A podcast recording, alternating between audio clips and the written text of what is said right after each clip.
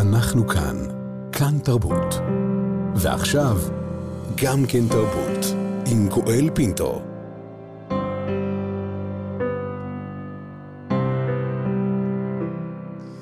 שלום, שלום לכולכם, אנחנו כאן, כאן תרבות, איתכם ביומה ה-11 של מלחמת שבעה באוקטובר, מנסים להשיג נחמה, להתאחד, להרגיש יחד בימים הקשים שעוטפים את כולנו. יותר מ-1,300 ישראלים נרצחו, יותר מ-500 טרם זוהו, כ-200 נחטפו לעזה, ורבים מתוך אלפי הפצועים עדיין מאושפזים, חלקם במצב אנוש. נשיא ארצות הברית ג'ו ביידן יגיע מחר לביקור בישראל להביע סולידריות אל מול מתקפת הטרור האכזרית של חמאס, כדבריו. ג'ון קירבי, דובר הבית הלבן, ענייני ביטחון לאומי, מסר כי לאחר ביקור הנשיא בישראל הוא יבקר גם בירדן, ייפגש עם המלך עבדאללה וכן עם נשיא מצרים עבד אל פתח א-סיסי והנשיא הפלסטיני מחמוד עבאס.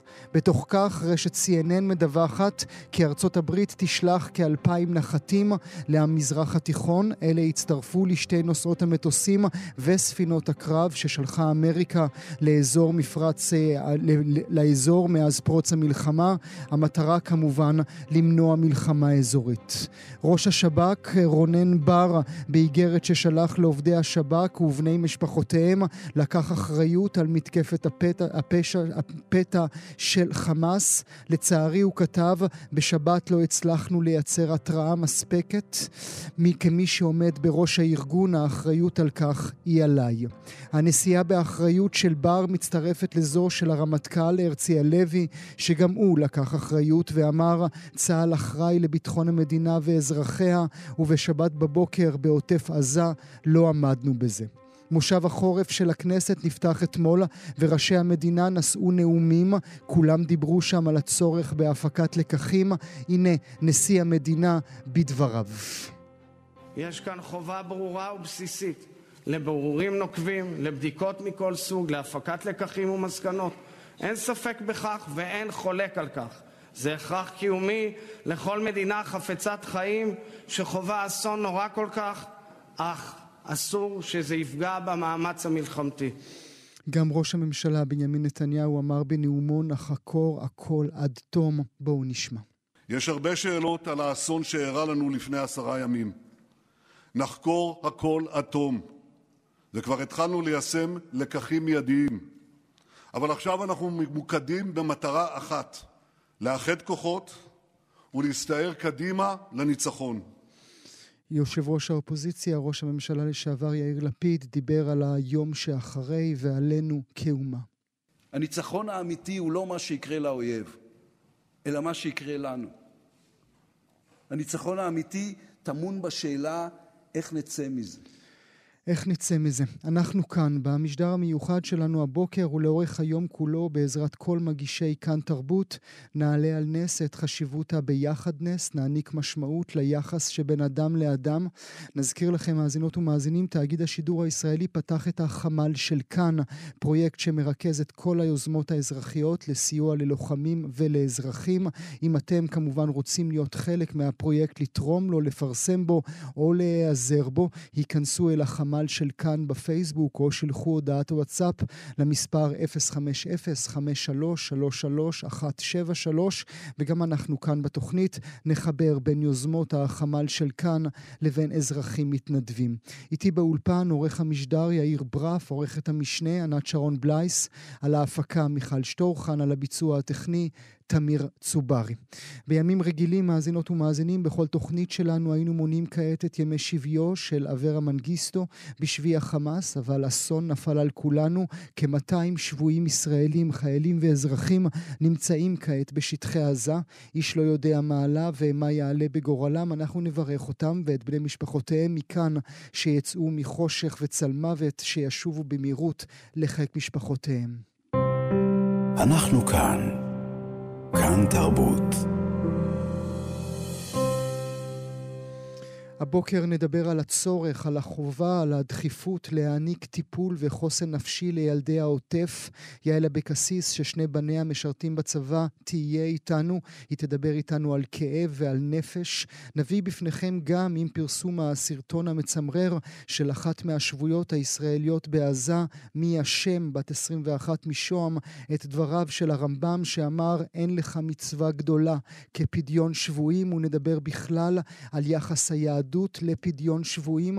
נדבר גם על מצבם הנפשי של עשרות אלפי המפונים מהעוטף, השוהים בבתי מלון ובתי הערכה ברחבי הארץ, על רוחם המעורערת ועל צחוק והומור שיכולים להקל ולו לרגע, וגם על עולי ברית המועצות לשעבר, דוברי הרוסית, בעיקר עשרות האלפים שהגיעו לישראל עם פרוץ המלחמה של רוסיה על אוקראינה, על הקשיים הייחודיים להם, על רוח הלחימה שלהם ועל היחס שלהם לדבריו דבריו של נשיא רוסיה, פוטין, איתו שוחח אמש ראש הממשלה נתניהו, שהשווה את הסגר על עזה למצור הנאצי על לנינגרד. אנחנו כאן. כאן תרבות. אנחנו כאן, מאזינות ומאזינים, ותחילה לפני שנפתח בתוכנית, רק נאמר, אמש בתוכנית ראיינו את הדוקטור יוחאי בר סיני, בן קיבוץ בארי, שחי כיום בירושלים, שבסוף השבוע עשה מעשה והקים לחיים בים המלח את פא בארי, מוסד אה, בילוי מיתולוגי שהיה בקיבוץ בארי, כדי להעניק מעט מזור לבני הקיבוץ שעשרות מחבריו נטבחו. במהלך השיחה סיפר לנו הדוקטור בר סיני סיני על אביו יורם בר סיני, שנעדר גם הוא עם התקפת הטרור של חמאס על קיבוץ בארי. הנה, האזינו. כשהתחיל האירוע, הוא לקח אקדח שהיה לו, אקדח אה, שהבריטים החרימו לסבא שלי במהלך הסזון, אקדח בן 90, ו... ונסע לאחותי. הכין שם קפה, ו... אה, אמר שלום לילדים וחיכה מחוץ לממ"ד לקבל את פני הבאות. אה, אדם בן 77, הוא, הוא עשה מה שצריך, הוא, הוא היה אבא וסבא. ו... והוא לא שם, אנחנו לא יודעים איפה הוא. אין שם, לא, גם אין סימנים של ירי או משהו בבית, הוא כנראה יצא משם בחיים. אה, אני חושב שאבא שלי, הוא, כן, הוא היה עושה את זה גם עוד מאה פעם, בלי לחשוב פעמיים. לוקח את האקדח והולך לשמור על הבת שלו ועל הנכדים. לוקח את האקדח והולך לשמור על הבת שלו והנכדים. לצערנו, אה, מאזינות ומאזינים, שעה קלה לאחר השידור עדכן אותנו הדוקטור בר סיני כי בשורות טובות כבר לא יגיעו וכי גופתו של אביו, יורם בר סיני, זוהתה. אנחנו שולחים מכאן נחמה למשפחת בר סיני, למשפחת בארי כולה, ונזכור את, אה, את יורם בר סיני תמיד בתור האבא הגדול שלקח אקדח ונרצח כשהוא מנסה לעצור פלישה של שבעה מחבלים. מחבלים לתוך הבית של הבת שלו, רותי, ושלושת ילדיה. לזכרם של כל הנרצחים ביקשנו מהמשוררת ענת לוין שתקרא עבורנו שיר שכתבה בימים האחרונים, אוקטובר שמו. אוקטובר, מישהו מת הלילה, מישהו שיש לו אימא, והוא נולד מושלם כמו נשיקה. מישהי ששטפה פנים יפים, פשוטים, כמו פנינו במראה. מתה בינינו בקצה הלילה, בקלות השתכלה אל שמלת הלילה, ורקדה כל הלילה, כוכב בשערה. ובסוף הלילה נהרגה בלי סיבה. מישהו שגרב גרביים בבוקר מוקדם, כפוף, ראשו קרוב לרגע אל לב האדמה, ואז קם כדי לצאת לעבודה בגרבי כותנה, ילדה, מתה בתום הלילה. איך יכול להיות שהלילה לא מת איתה? מישהו מת הלילה, מישהו שיש לו אימא, הוא נולד מושלם כמו נשיקה. נודה למשוררת ענת לוין שקרא עבורנו את אוקטובר. אנחנו כאן, מאזינות ומאזינים, כאן תרבות במשדר מיוחד ביומה ה-11 של מלחמת שבעה באוקטובר. דובר צה"ל מסר כי 500 אלף איש פונו מבתיהם בעקבות הלחימה. חצי מיליון אנשים, נשים, גברים, ילדים, חסרי בית, שכבר לא ישנים במיטות שלהם. נדבר כעת על מצבם הנפשי, וגם, אם נרשה לעצמנו, על צחוק והומור שיכולים להקל, ולו לרגע. נמצאת איתנו עכשיו חנה כהן אלורו, היא שחקנית, קומיקאית, מרצה לחסידות, תושבת מושב שוקדה, אימא לשישה ילדים שפונתה מביתה ונמצאת כעת עם משפחתה במלון בנווה אילן. שלום לך, חנה. שלום וברכה, בוקר טוב. מה שלומך? מה שלום הילדים? מה שלום כל מי שסביבך?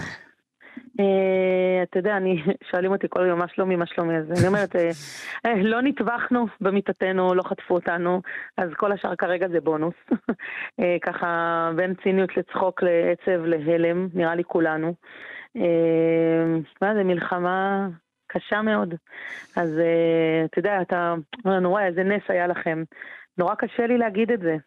כי מצד אחד באמת היה לנו נס נורא גדול, ואנחנו בסדר, ברוך השם, וניצלנו. אבל כשאתה יודע, רואה, מרגיש את גודל הזוועה שהעם שלנו והשכנים שלנו עברו ועוברים, קשה לך להרגיש ש... שאתה, שאתה בסדר, mm-hmm. כי אנחנו לא בסדר. Mm-hmm. לא משנה מה, אנחנו לא בסדר. אמ, אז, אז ברוך השם, אנחנו חיים ושלמים ובריאים בגופנו. אה, והיה לנו ממש נס, באמת המחבלים אה, כבין 500 מטרים לקילומטר מהמושב שלנו אה, חוסלו. וככה לא הגיעו אלינו. אתם ממש קילומטר וחצי מבארי, נכון? ושישה כן, קילומטרים מאופק, מאופקים. לא, אופקים מילא, אנחנו... אופקים זה עוד יותר רחוק, אבל אנחנו בעצם, המושב שלנו נמצא בעצם בזווית אחת לעזה לבארי, של קילומטר וחצי, ובזווית השנייה, כאילו כזה קצת יותר אה, דרומית, אנחנו בעצם לרעים ואורים. Mm.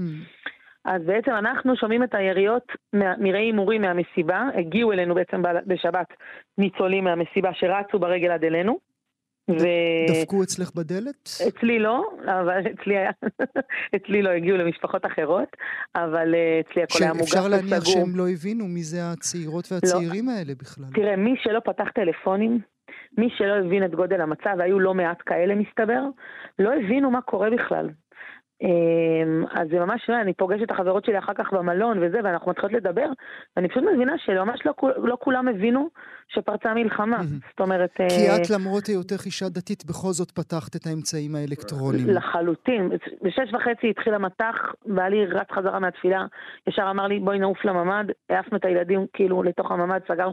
גם, אתה יודע, קודם כל אצלנו אין דקה וחצי לרוץ לממ"ד, יש לנו בין שמונה שניות. אז אה, גם לסגור את החלון של הממ"ד לוקח זמן. לרוב, בדרך כלל עד כה, בשנים שאנחנו גרים בעוטף, לרוב זה לא בהפתעה. בדרך כלל מודיעים לנו בעוד כמה שעות יתחיל בלאגן, אתה כבר מוכן, הממ"ד מוכן. פה הריצה, לסגור את החלון, להביא את הילדים בשבע שניות, זה בלתי אפשרי. אז אה, אנחנו נורא נורא רצים, סוגרים, ופתאום קולטים שהמטח הזה הוא משהו אחר.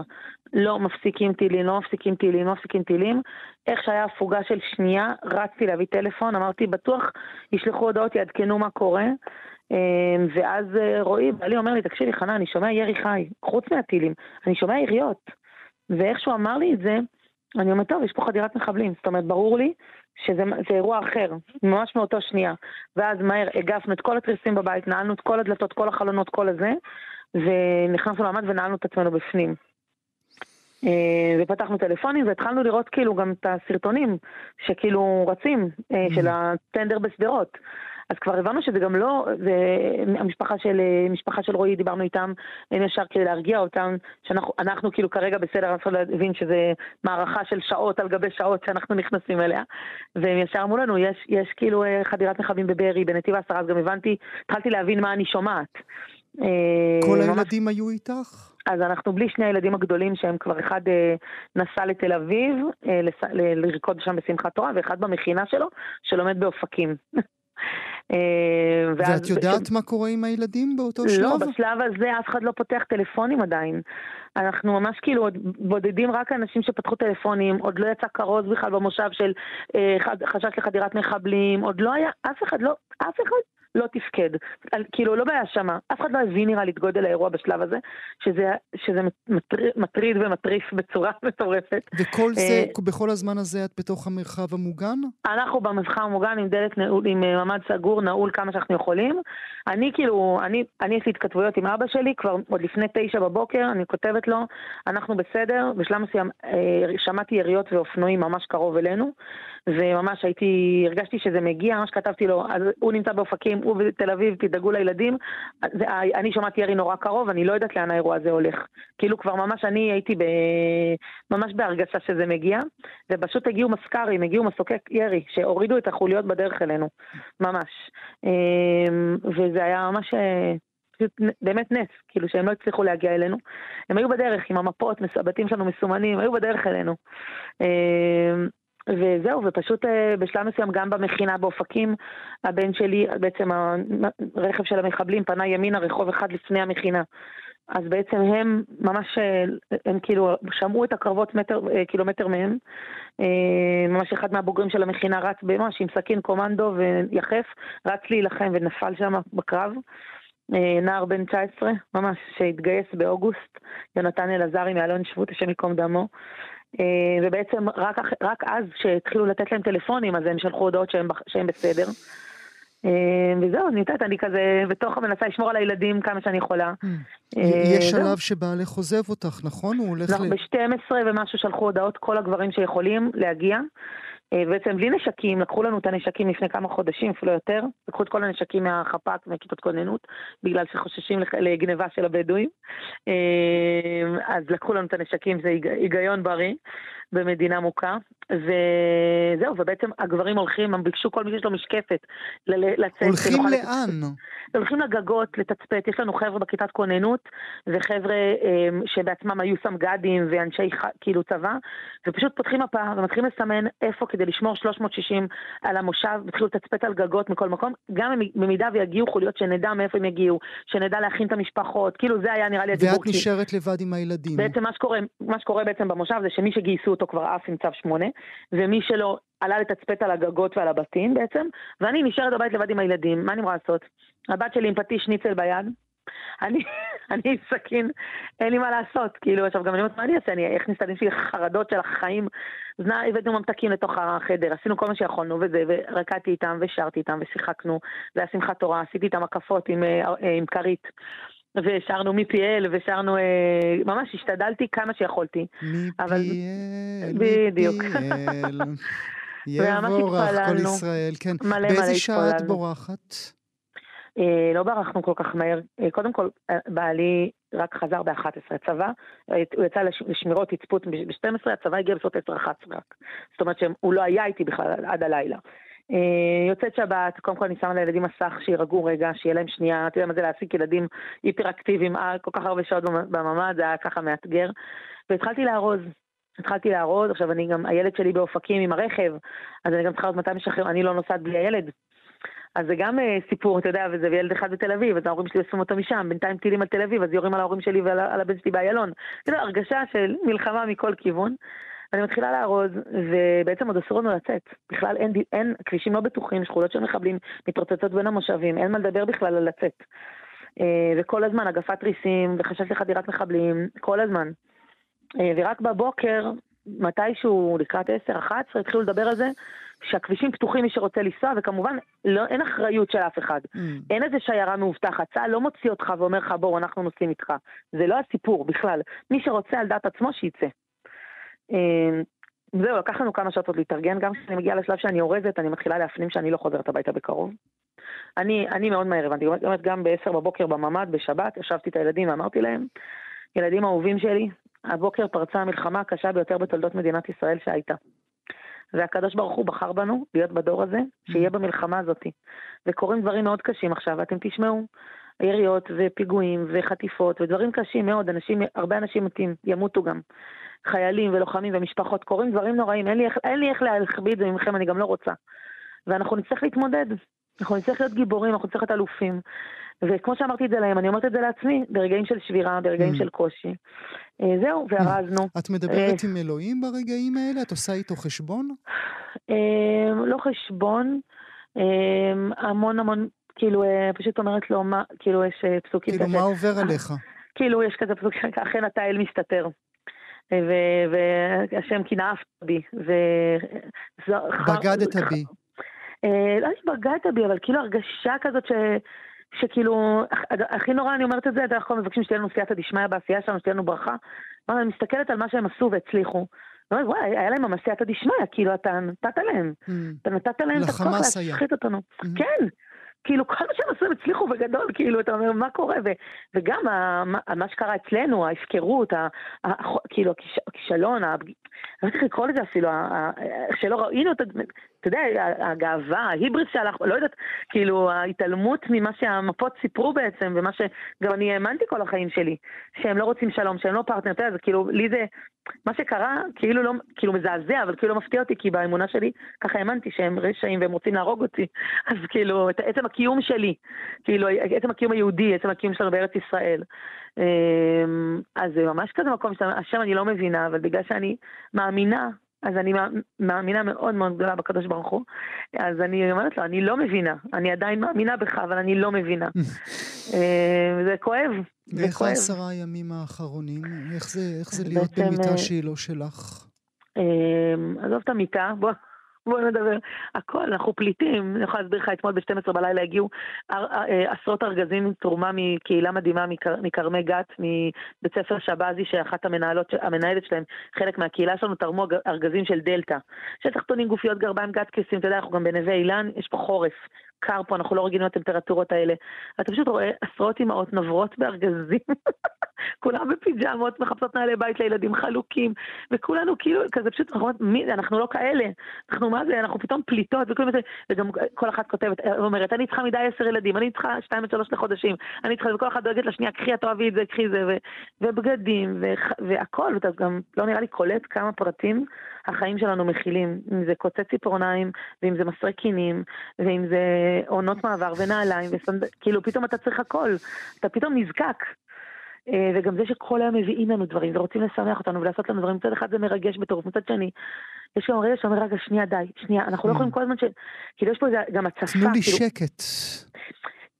זה לא ממקום רע, גם, תקשיב, אני לא יכולה לשמוע מוזיקה, אני לא יכולה לקרוא ספר. קשה לי אפילו שמחבקים אותי עדיין. אה, אתה יודע, בתורה, ביהדות יש מה שנקרא הלכות אבלות. ממש מרגישה שבלי להבין, אנחנו פה בהלכות אבלות, כולנו. כאילו, אנחנו מתאבלים פה על משהו שהוא הרבה יותר גדול ממה שאנחנו יכולים להבין אותו.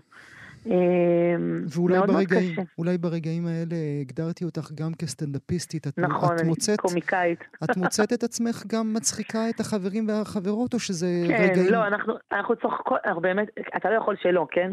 קודם כל, עם ישראל זה עם מלא הומור שחור. וכי אין לנו ברירה אחרת. ולא, אנחנו צוחקות מלא בין לבין הטירוף. אני ממש מקפידה גם, שכמו שאני אה, רואה וקוראת דברים קשים וסיפורי גבורה וסיפורי אה, אה, משפחות שנרצחו כדי, כדי להיות מחוברת ולדעת, אני מקפידה גם לקרוא סיפורי גבורה וגם לראות את הסרטונים המצחיקים שיש בטיקטוק ובא, ובאינסטגרם שמריצים דברים ובדיחות שיש לעולם, כדי לשמור על איזשהו איזון. אבל גם פה אנחנו יושבות ושמע, פחמימות בכמויות, כולם, וניקויי רעלים, ואין דבר אין יותר נחמה מפחמימה ריקה, וצוחקות מלא, מלא מלא, והילדים מחורפנים, ושלב מסוים שאתה כבר, אתה יודע, פשוט אין, באמת, אתה כבר לא יודע מי אתה ואיך קוראים לך, אז צוחקות המון, משתדלות, אתה יודע, יש רגעים, אז זה קטע שהתיישבתי בלובי של המלון שבוע שעבר, והיה שם לחמניה עם שוקולד של אחד הילדים, ולא ראיתי, והתיישבתי, אז אני צועקת לי, חנה, הלחמניה, במסירות נפש להציל את הלחמניה, שאני לא אהפוך אותה לטוסט, ואז אני אומרת לה, מזל שלא ישבתי עליה, אני לא יושבת על פחמימות, את יודעת מה זה עושה? כולם שם צוחקות, כאילו, רגעים כאלה של טירוף, באמת. עכשיו, תשמע, בסוף כאילו, אתה באת לגור בקהילה, ביישוב, אתה מאוד אוהב את כולם, אבל לא תכננת לגור איתם דלת ליד דלת ומסדרון משותף לכולם, וצרחות, וזה, ושם אומר, טוב, תקשיבו חמודות, אל תדברו איתי, אני שונאת את כולכם, בבקשה, תודה. לא אחדות ולא נעליים חמודות, זה לא יקרה פה. אז, אה, אז יש פה רגעים כאלה כן. וכאלה. אה, יש צפי לחזרה הביתה, או שאת בכלל לא מדמיינת שוב את הדירה שלה? אז הן צוחקות עליי פה, הן צוחקות עליי פה שאני הפסימית שבחבורה. אה, שאמרתי להם מההתחלה, בנות, לפני חנוכה אנחנו לא חוזרות הביתה, אמרות לי, מה, יא מגזימה, יא זה. אה, תראה, בעיקרון, יש קטע כזה שלא מדברים איתנו הלאה. אני חושבת שאף אחד לא יודע מה יהיה הלאה. אה, זה מאוד... אבל את, את בעצמך רוצה לחזור הביתה? כן, ברור, כן. אני מאוד רוצה, אני גם רוצה לסמוך על הצבא שלי ועל המדינה שלי, ולסמוך על מקבלי ההחלטות שהם לא עושים טעויות. יש פה הרבה עבודה שנצטרך כולנו לעשות, של להבין uh, מה קרה פה ולהרגיש בטוחים. להגיד לך שבטוח זה יקרה, להגיד לך, שכולם, להגיד לך שכולם יחזרו, אני לא יודעת. לא, אי אפשר לדעת במקרים האלה. אי אפשר לדעת, אנחנו נשים, אה, מתפללים. נשים נקודה, נמשיך, אה, נמשיך ונעקוב אחרייך, נש, נשמח לשמוע ממך. חנה כהן אלורו, אהבה רבה מאיתנו, לילדים שלך, רבה. לכולם. תודה שהיית איתי הבוקר. תודה רבה, בשורות טובות להתראות. אנחנו כאן, מאזינות ומאזינים, כאן תרבות במשדר מיוחד ביום ה-11 של מלחמת שבעה באוקטובר. נדבר כעת על הצורך, על החובה, על הדחיפות להעניק טיפול וחוסן נפשי לילדים שחווים את כל הדברים האלה. שמעתם כעת את חנה כהן, הלא ראש שישה ילדים שנמצאים איתה עכשיו במפלט. נמצאת איתנו כעת יעל אבקסיס. שלום יעל. שלום גואל, שלום לך. מה שלומך? מה שלום הילדים? אה, לעת עתה בסדר, בסדר. אה, אה, שמעתי את חנה עכשיו, הקול שלה כל כך מרגיע, כל כך מפזר תקווה ו...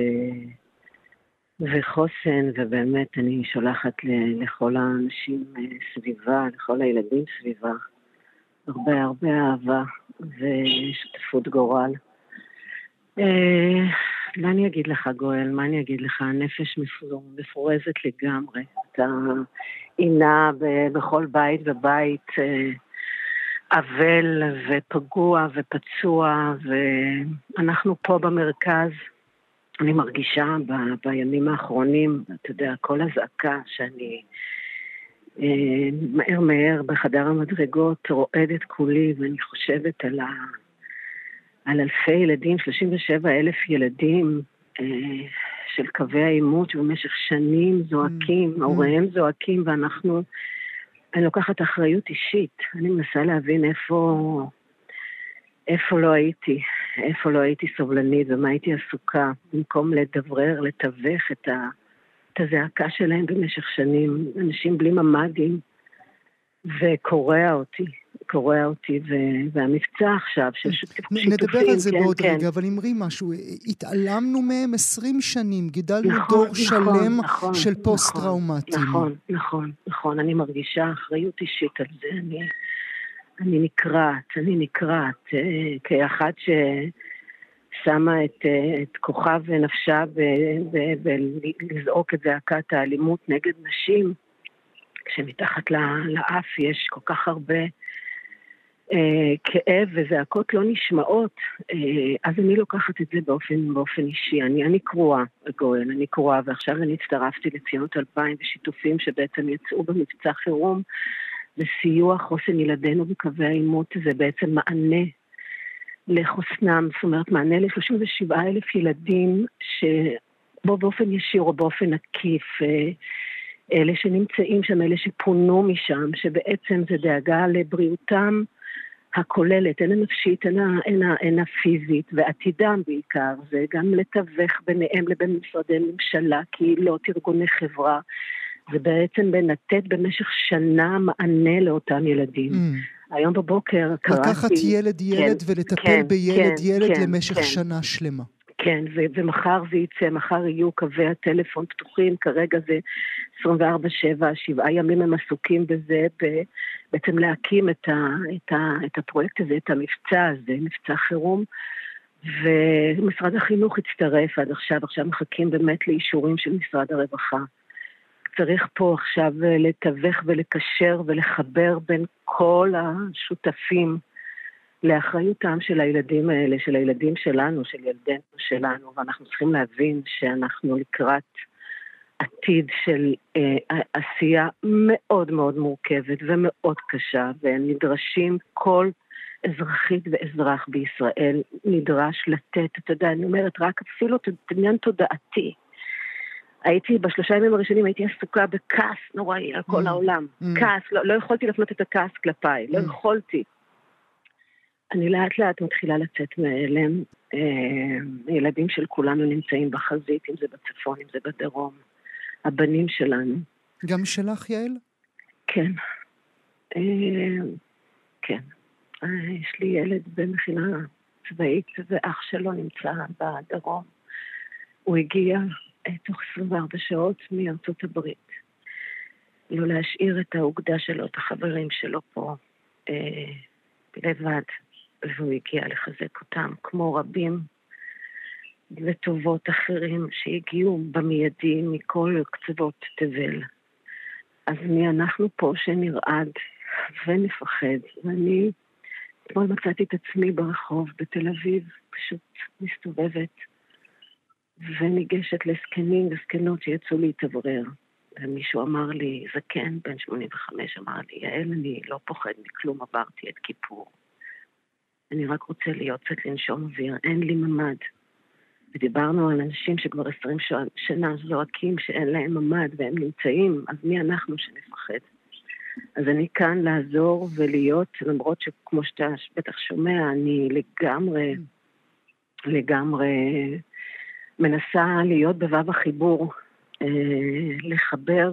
אבל אתה, אבל אתה על הקצה, נכון יעל? אני על הקצה כמו רבים שעל הקצה, כן, רבים, אני בהזדהות מוחלטת.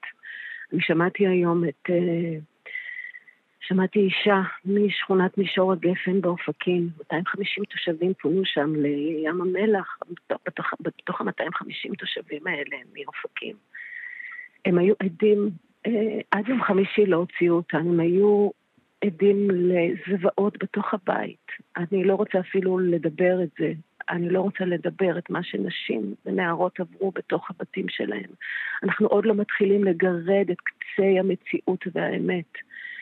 אני מנסה, אתה יודע, להתפרק, לאפשר לעצמי להתפרק עכשיו, כי אני יודעת שזה שנים שנים של ריפוי, שנים, כל אחד, כל אחת, באמת, בקטן, הקטן הזה הוא גדול מאוד, אבל כששמעתי את האישה הזאת שהיא מבקשת, היא אומרת, אנחנו לא רוצים לחזור לבית. כשיציעו אותנו מהבית, באופקים הרחובות היו מלאים בגופות, הרחוב היה מלא בגופות, שכבר התנפחו, והן מבקשות לא לצאת מהבית. הממשלה לא יכולה לשלם, או לא, אני משתמשת במילים עדינות. ואז המגזר העסקי עכשיו משלם את השבוע שהות שם, אה, לאן יחזרו הילדים האלה? אז אני כל יום נמצאת ב- ב- ב- ב- עם יישוב וקיבוץ ואופקים ונתיבות ושדרות ואשקלון, כל, כל יום אני קמה ואני אומרת, אוקיי, את חייבת להתחזק, את חייבת להתחיל לנוע ולזוז ורק להיות, לחבק, להקשיב ולראות ביחד איתם מה עושים. הם צריכים להתחיל חיים חדשים, הרבה מהם יבחרו לא לחזור, לא מתוך בחירה של, מתוך, זה הישרדות, הם לא יכולים לחזור, זאת אומרת, הם עדיין לא התחילו להתמודד עם מה שהם עברו בתוך הבית שלהם. יידרשו לזה הרבה הרבה אנשי מקצוע, והרבה הרבה אנשים טובים כדי להיות שם בשבילם.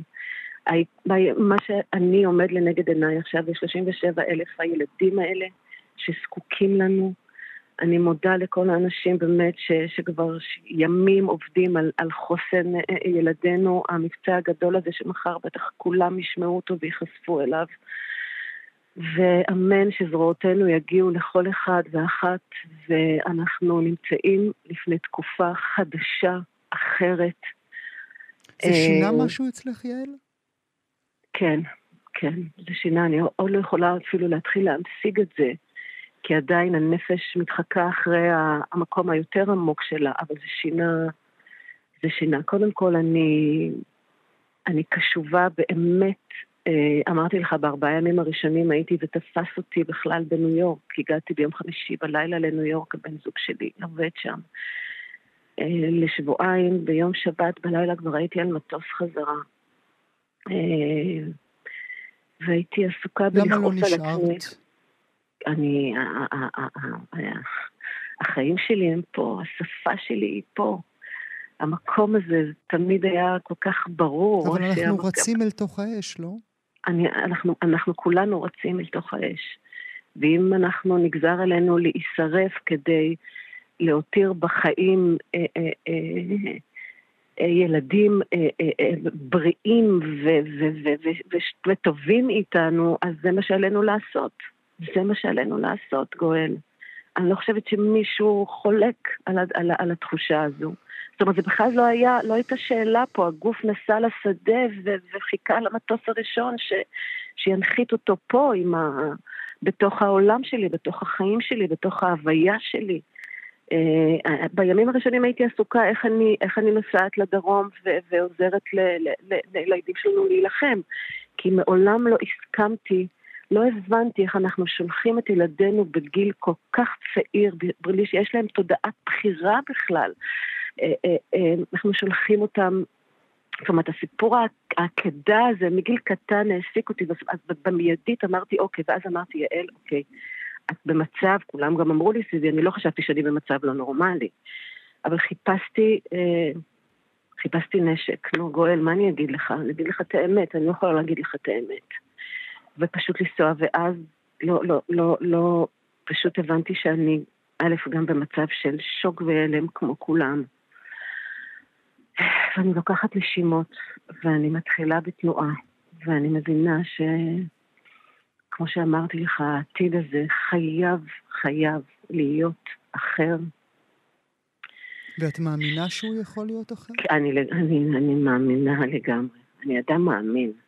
אני אדם מאמין. נשמתי בחרה בלהאמין. אני מאמינה בטוב, בחמלה, באהבה, בדברים, כן, אני אומרת עכשיו דברים קצת פשטים ושאבד עליהם הקלח, אבל לא.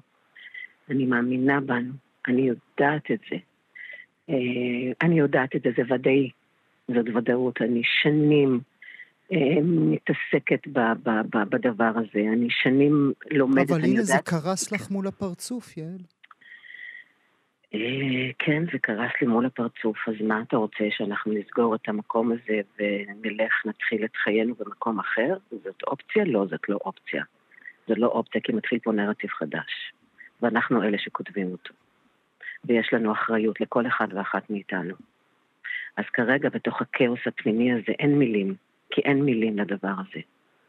אבל בתוך הכאוס המילים ייוולדו מילים, תיוולדנה תחושות, ואז תהיה חשיפה של איזושהי אמת עמוקה, ואנחנו פה אחד בשביל השני, תרתי משמע.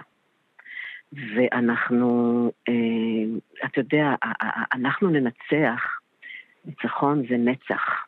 זה, יש לזה ארומה של אה, מאוד מאוד, אה, מאוד טובה, מאוד, אני מעדיפה את הנצח ולפרק אותו ולהבין מה זה אומר. אז כרגע אני רוצה להתבונן על העולם בעיניים אה, חדשות, על העולם שלי בעיניים אחרות. אני, כשאני אתגבש ואני אוכל לדבר ולהמשיג את זה, אבל כרגע אני פה, אני מלאת אמונה, אני מלאת אהבה, אני אבלה, אני פצועה, אה, אני יוצאת לתנועה, אני יוצאת לחבק, אני יוצאת לדבר עם אנשים ברחוב, אחר כך אני אגיע לאן שאני צריכה להגיע, אני אתווך את מה שאני צריכה לתווך. אני אוהבת, אני מאמינה, ואני רוצה להגיד, אתה יודע, אני רוצה שזה ידבוק בך, בכולה, בכולנו. אתה יודע, הבעל שם טוב אמר, יש לו איזה משפט ש... שנחרד בו, אמר הגאולה תגיע, אני לא, אם הזיכרון שלי לא בוגד בי, הגאולה תגיע שאחרון תולעי הסלע אה, לא יירטב מהגשם. הגאולה תגיע כשאחרון תולעי הסלע לא יירטב מהגשם. אנחנו צריכים להתחיל לחב... לפרק את המיתוסים ולפרט ולפרק את, ה... את התובנות לכדי אמת מוצקה חדשה. זה יקרה רק ביחד, רק ביחד. מילה אה, לסיום, תרשי לי אה, לשאול אותך מה שלום אימא. תראה, אימא עוברת תקופה מאוד מאוד מאוד מאוד מורכבת מבחינה נפשית. החברים שלי הייתה אמורה להיות עכשיו במרוקו בהופעה מאוד מאוד גדולה. בימים הראשונים שחברי המוסלמים המרוקאים התקשרו, היא הייתה במצב מאוד מאוד מאוד קשה, והיא אמרה את, את שעל ליבה. אה, חלקיהם מאוד נפגעו, ולא חזרו אליה, והיא כואבת וכועסת מאוד, כועסת מאוד, היא חושבת שהיא הייתה נאיבית. Mm. עם כל האלה שהיא אה, תפסה כן, כבני משפחה, כן, כחברים. כן, כן, כח... כן, אל תשכח שהיא דיבה של העולם המוסלמי שם, mm-hmm. זה לא... Mm-hmm. זה לא סתם. זה לא סתם. והיא האמינה, והאמינה בדו-קיום אמיתי של... אה, בכלל, אתה יודע, האסלאם והיהדות, זה, זה, זה הדתות היחידות מאמינות באל אחד, אל הייחוד, זה לא דתות תאומות, אחיות. שניזונו אחת מהשנייה, כן? בואו לא נשכח, אה, אנחנו לא יודעים את ההיסטוריה שלנו, אבל... אה, והיא בעצם באמת האמינה בזה, והיא ספגה מכה והיא נכנסה לפאניקה קיומית, איזושהי חרדה נפשית. שאלת עצמה, למה, למה אני בחיים ב- ב- בימים האלו? למה אני צריכה לראות את זה? למה אני צריכה לחוות את זה? ואני עוברת איתה איזשהו משהו, גם דרכה, איזשהו ניסיון לתווך בתוך הנפש שלנו את, ה, את, ה, את, ה, את, את, המורכבות הזו. אה, אה, אז, היא, אז, היא, אז היא, היא בסדר, כי זאת השפה שלה, ערבית mm-hmm. זאת השפה שלה, התרבות לערבית התרבות שלה. אמר, ובדיוק עכשיו לפני שהתקשרנו, היא התקשרה ואמרה לי, את לא מאמינה. הזאתי, שהחברה הזאת שהייתה באמת, שהיא, שהיא לא חזרה אליה, שהיא נתקעה לה בפנים, חזרה אליה. Mm. אמרתי לי, איך את מסבירה? את השארת לה הודעה? אמרתי לה, לא, אמא. אנשים חוזרים. אנשים חוזרים בתשובה. כל אחד והתשובה שלו. כל אחד ימצא את התשובה, את התשובה שלו בתוכו. אבל את צריכה גם לקב... את צריכה להבין, את צריכה להקשיב. חברים הם חברים לעד. לא מפסיקים להיות, כי חברות הרי על מה? מבוססת כנות ואמונה. ואני חושבת שהיום אנשים מתפכחים בתוך איזושהי אשליה קיומית שחיינו בה. להתפכחות הזאת גם יש מחיר ויש דרך ויש מסלול, אנחנו צריכים לעבור אותו בסבלנות הדדית. ועכשיו אחרי השיחה איתך תהיה לי שיחה עמוקה איתה על למה היא חייבת לחזור ולדבר עם אותם אנשים האלה, עם אותם חברים של, של, של עשרות שנים שלה. ולמה הם נפגעו, מה, מה, מה, מה, למה הם נפגעו, ולמה אין מה לעשות, היא צריכה לפתוח את המקום הזה שלא שופט כרגע, שפותח ויאפשר עתיד. קודם כל אני, אז זהו, תודה גואל. יעל אבקסיס, אה, אהבה רבה מאיתנו לך, לאימא שלך רמונד, לילדים שישמרו על עצמך. תודה שהיית איתי הבוקר. תודה, ואהבה לכולם, ביי. אנחנו כאן, מאזינות ומאזינים, כאן תרבות ביומה ה-11 של מלחמת שבעה באוקטובר. אמש פרסם ארגון הטרור חמאס סרטון ראשון של אחת מהשבויות הישראליות בעזה, מיה שם, בת 21 משוהם. בסרטון היא נראית תחילה שוכבת על מיטה, נכבשת בידה הימנית ומקבלת טיפול רפואי. בהמשך היא אל מול המצלמה אומרת את הדברים הבאים. היי, אני מיה שם. בת 21 משוהם. אמ, כרגע אני נמצאת בעזה. חזרתי ביום אה, לפנות בוקר, ביום אה, שבת לפנות בוקר מאזור שדרות, הייתי במסיבה. אה, נפצעתי קשה מאוד ביד, לקחו אותי לעזה, ניתחו אותי ביד פה בבית חולים שלוש שעות, דואגים לי, מטפלים בי, נותנים לי תרופות, הכל בסדר, אני רק מבקשת שיחזירו אותי הביתה כמה שיותר מהר, למשפחה שלי, להורים שלי, לאחים שלי. אה, בבקשה תוציאו אותנו מפה כמה שיותר מהר. בבקשה. תודה.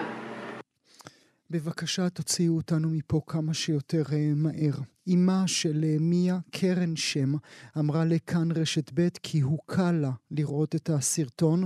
אני יודעת שהיא לוחמת, היא אמרה בריאיון. נדבר כעת את דבריו של הרמב"ם שאמר אין לך מצווה גדולה כפדיון שבויים, ונדבר בכלל על יחס היהדות לפדיון שבויים. נמצא איתנו עכשיו הפרופסור ישי רוזן צבי, ראש החוג לפילוסופיה יהודית ותלמוד באוניברסיטה העברית ועמית מחקר במכון שלום ארטמן. שלום לך. לך? שלום, שלום. מה שלומך? מה שלום המשפחה?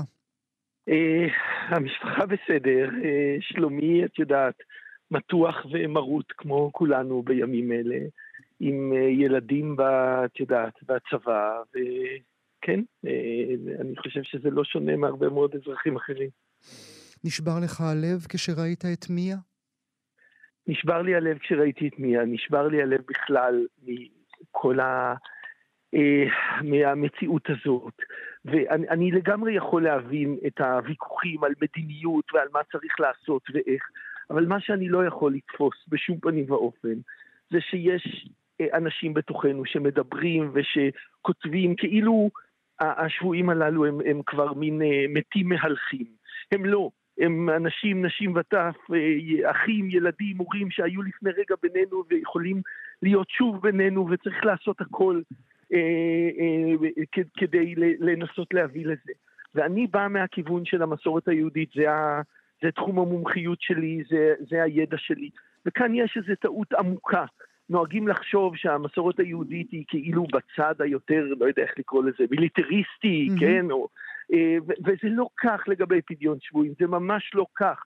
זאת מסורת שחוזרת שוב ושוב בטקסטים, החל מהטקסטים העתיקים ביותר, על החובה של הקהילה לפדיון שבויים, באופן לגמרי לא פרופורציונלי. הציטט קטע קטן מהרמב"ם. הרמב"ם, את יודעת, זה ספר הלכה, הוא לא יותר מדי אה, אה, מרחיב וככה אה, מדבר באיזה לשון פיוטית, אבל כאן פתאום כשהוא מגיע לפדיון, שבויים הוא ממש יוצא מגדרו, ממש. פדיון שבויים קודם לפרנסת עניים ולכסותם, ואין לך מצווה גדולה כפדיון שבויים, שהשבוי הרי הוא בכלל הרעבים והצמאים ועירומים, ועומד בסכנת נפשות, והמעלים עיניו מפדיונו, הרי זה עובר על, ואז הוא נותן רשימה גדולה של איסורים, שמי שמעלים את עיניו ממנו, לא תאמץ את לבבך, ולא תעמוד על דם רעך, ולא ירדנו בפרך לעיניך, ופתוח תפתח את ידך לו, וכולי וכולי, ואין לך מצווה רבה כפדיון שבויים. והשולחן ערוך, את יודעת, הקודקס ההלכתי, מצטט את כל הרמב"ם הזה. שוב, ממש יוצא מגדרו. ואז מוסיף, כל רגע שמאחר לפדות השבויים היכן שאפשר להקדים, הווי כאילו שופך דמים. Mm, זאת אומרת, וואו. ב- וואו. זה באמת...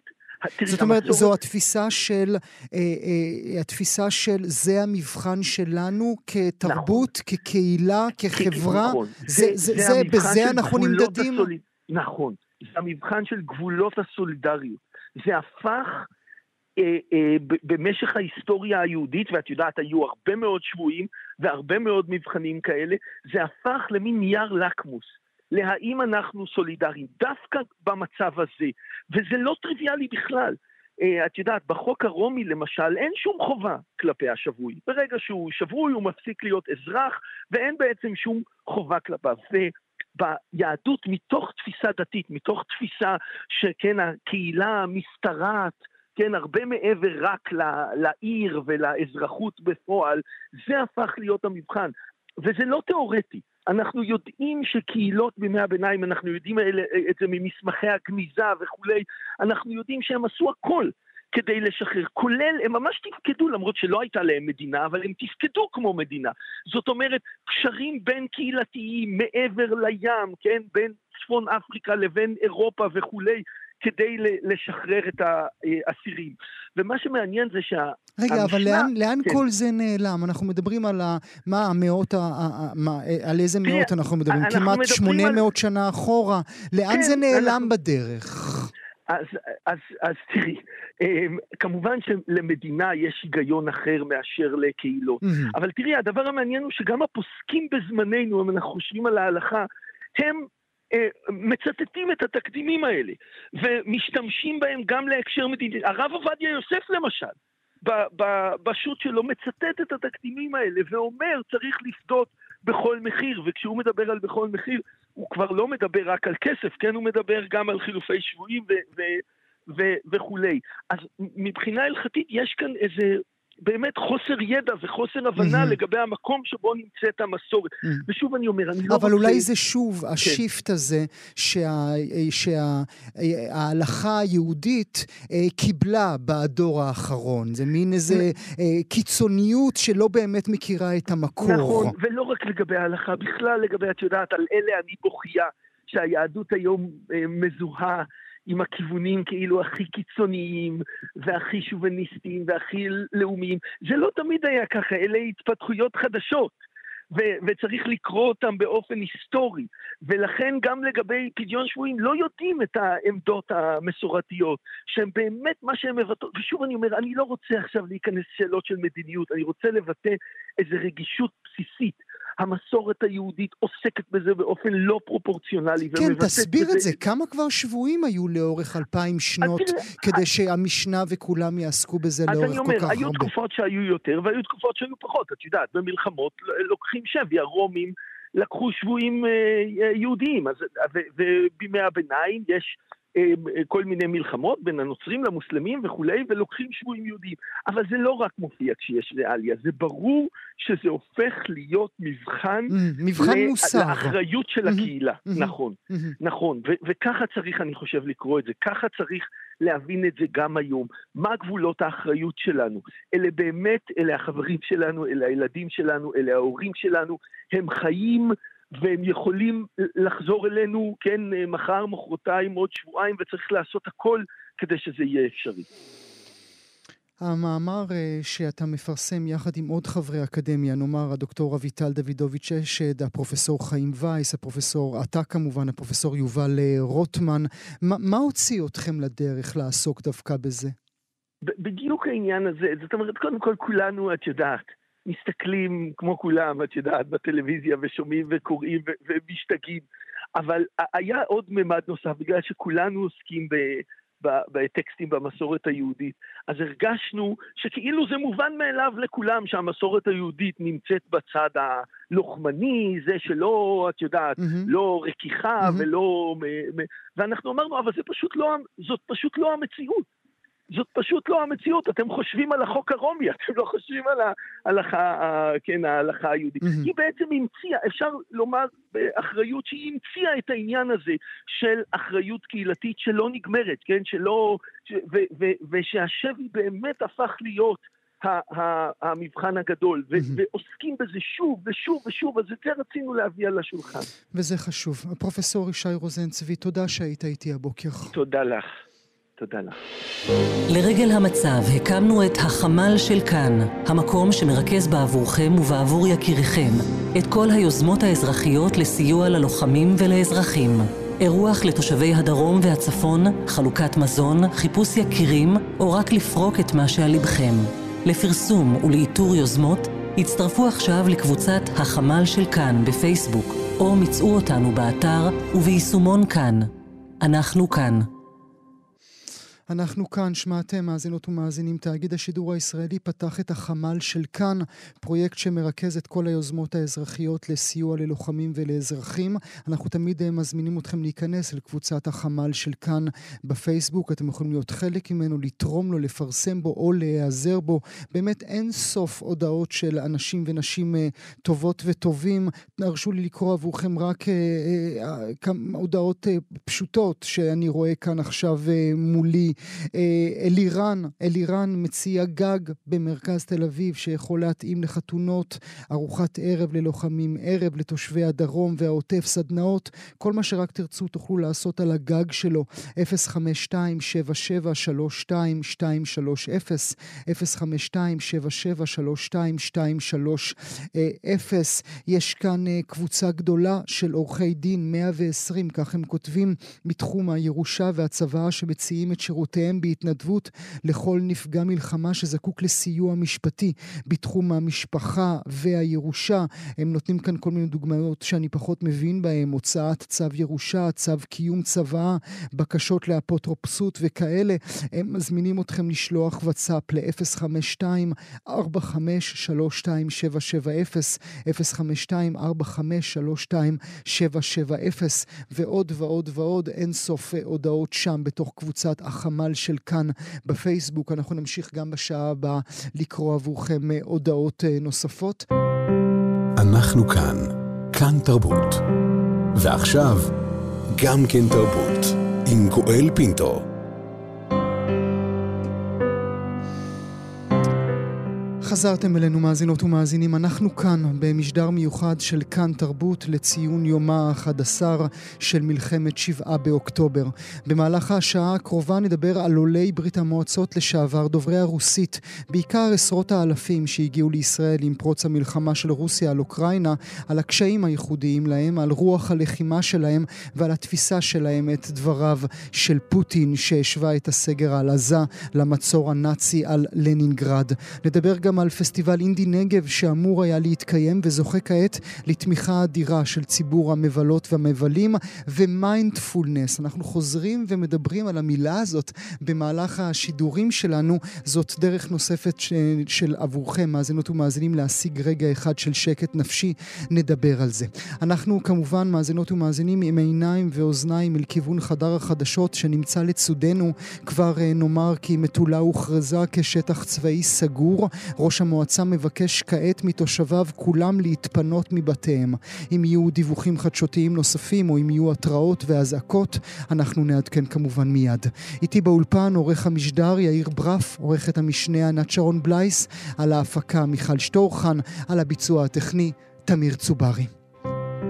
אנחנו כאן. כאן תרבות.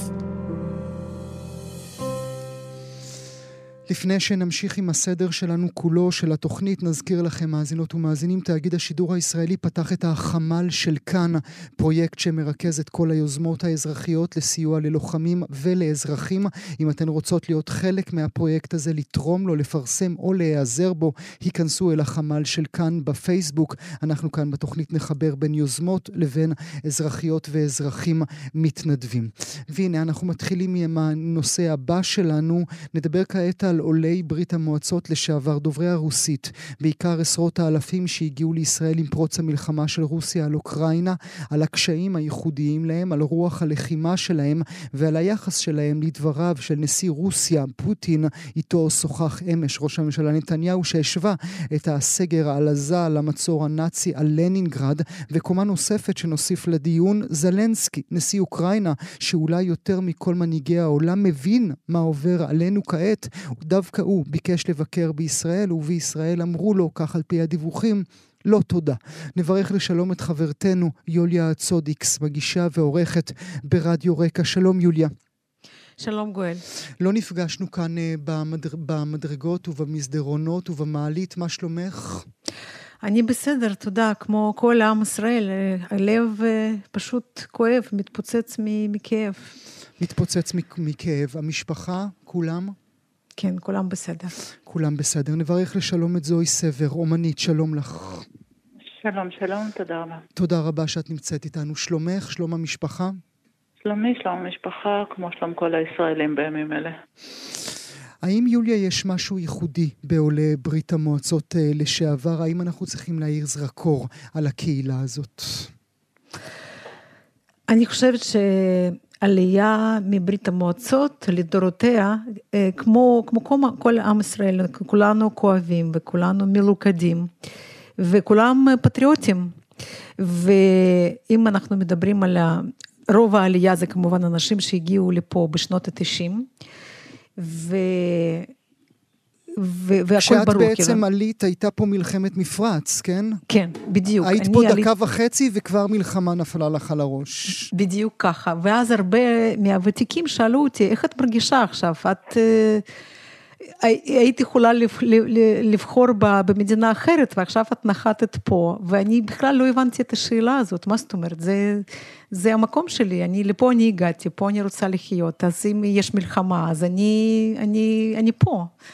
ואני מרגישה את זה בדיוק עכשיו עם, ה, עם העלייה החדשה. אנחנו בשנה וחצי האחרונה קלטנו פה קרוב ל-100 אלף איש, רובם מרוסיה, וחלק אה, קטן יותר מאוקראינה.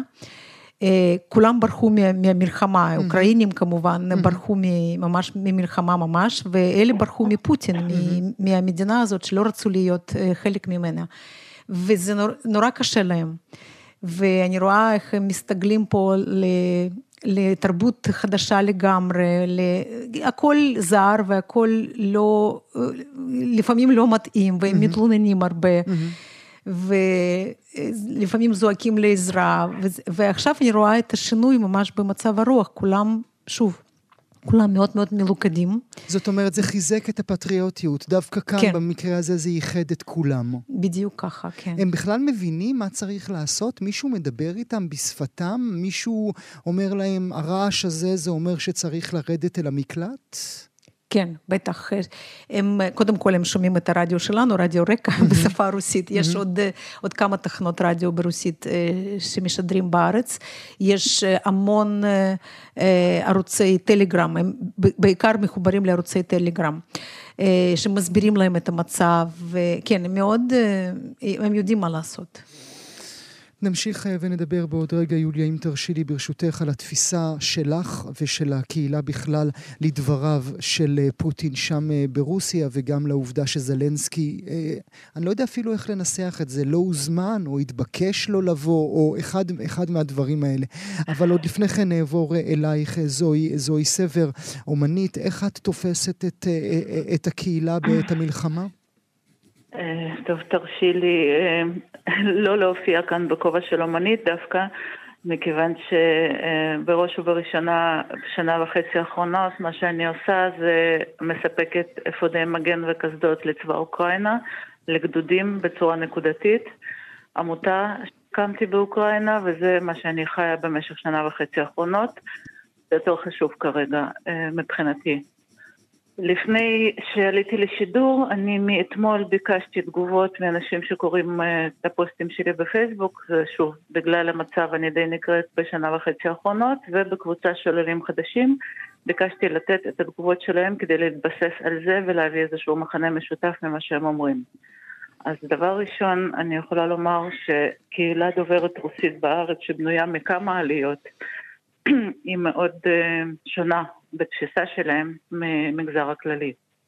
וזה בגלל שהם צופים במה שמתרחש באוקראינה מ-24 לפברואר, הם מעורבים בזה, גם אלה שברחו מרוסיה, כמו שיולי אמרה, גם אלה שהגיעו מאוקראינה, בניסיון להציל את עצמם ממלחמה. והם מבינים, אני חושבת, יותר מכל אה, בן אדם אחר שחי בארץ והוא צבר, שאי אפשר להפריד. הם יודעים מה זה מלחמה. הם לא רק יודעים מה זה מלחמה, הם יודעים מאיפה צומחות רגליים של הסיפור הזה. במוח שלהם אי אפשר להפריד את מה שקורה היום בישראל ממה שקורה היום באוקראינה. זה שתי מערכות של אותה מלחמה, הם מבינים בדיוק מי מממן את חמאס ואת חיזבאללה, הם מבינים שרוסיה ואיראן זה האויבים שלנו, והם לא מבינים לגמרי את מה שמתרחש, שמזה את התחלת, את התחייה של ביקור נשיא אוקראינה, את ההידברות עם נשיא רוסיה, כאשר בלוגים רוסים מלאים בתמיכה בחמאס, כאשר חברי הפרלמנט רוסים מודיעים בצורה ציבורית מהבמה שניצחון של חמאס זה ניצחון של רוסיה, בלרוס, איראן, והם בעצם נוקטים צד מאוד ברור mm-hmm. בזמן שאנחנו ממשיכים את ההידברות איתם, ו- זה דבר אחד. והם עומדים נדהמים ולא מבינים למה דווקא עם האנשים האלה אנחנו מדברים. הם עומדים נדהמים. אני כתבתי לפני חודש בערך פוסט שמי שעד היום לא מבין שאין מלחמה שלהם או שלנו, אז מחר ידפקו על דלתו, וזה מה שקרה לצערי. כי במשך שנה וחצי שאני אוספת כסף ורוכשת משלוחים גדולים ומביאה אפודי מגן וקסדות לחיילים אוקראינים, רוב הקהל הישראלי לא, לא מבין ועד היום לא מבין למה אני במשפחה שאני נשואה לצבר, ילדים שלי דוברי עברית בלבד, לא מבינים למה לעזאזל מתנדבים צריכים לעשות את מה שמדינה הייתה אמורה לעשות. Mm-hmm. היום מבינים, בדרך מאוד קשה, היום מתחילים להבין למה. כי זה קורה אצלנו כאן ועכשיו. אה, ומבחינת ההסברה, מה ששאלת את יוליה, זו גם שאלה ששאלתי, ביקשתי שייתנו תגובות, כמה מאות אנשים ענו לי.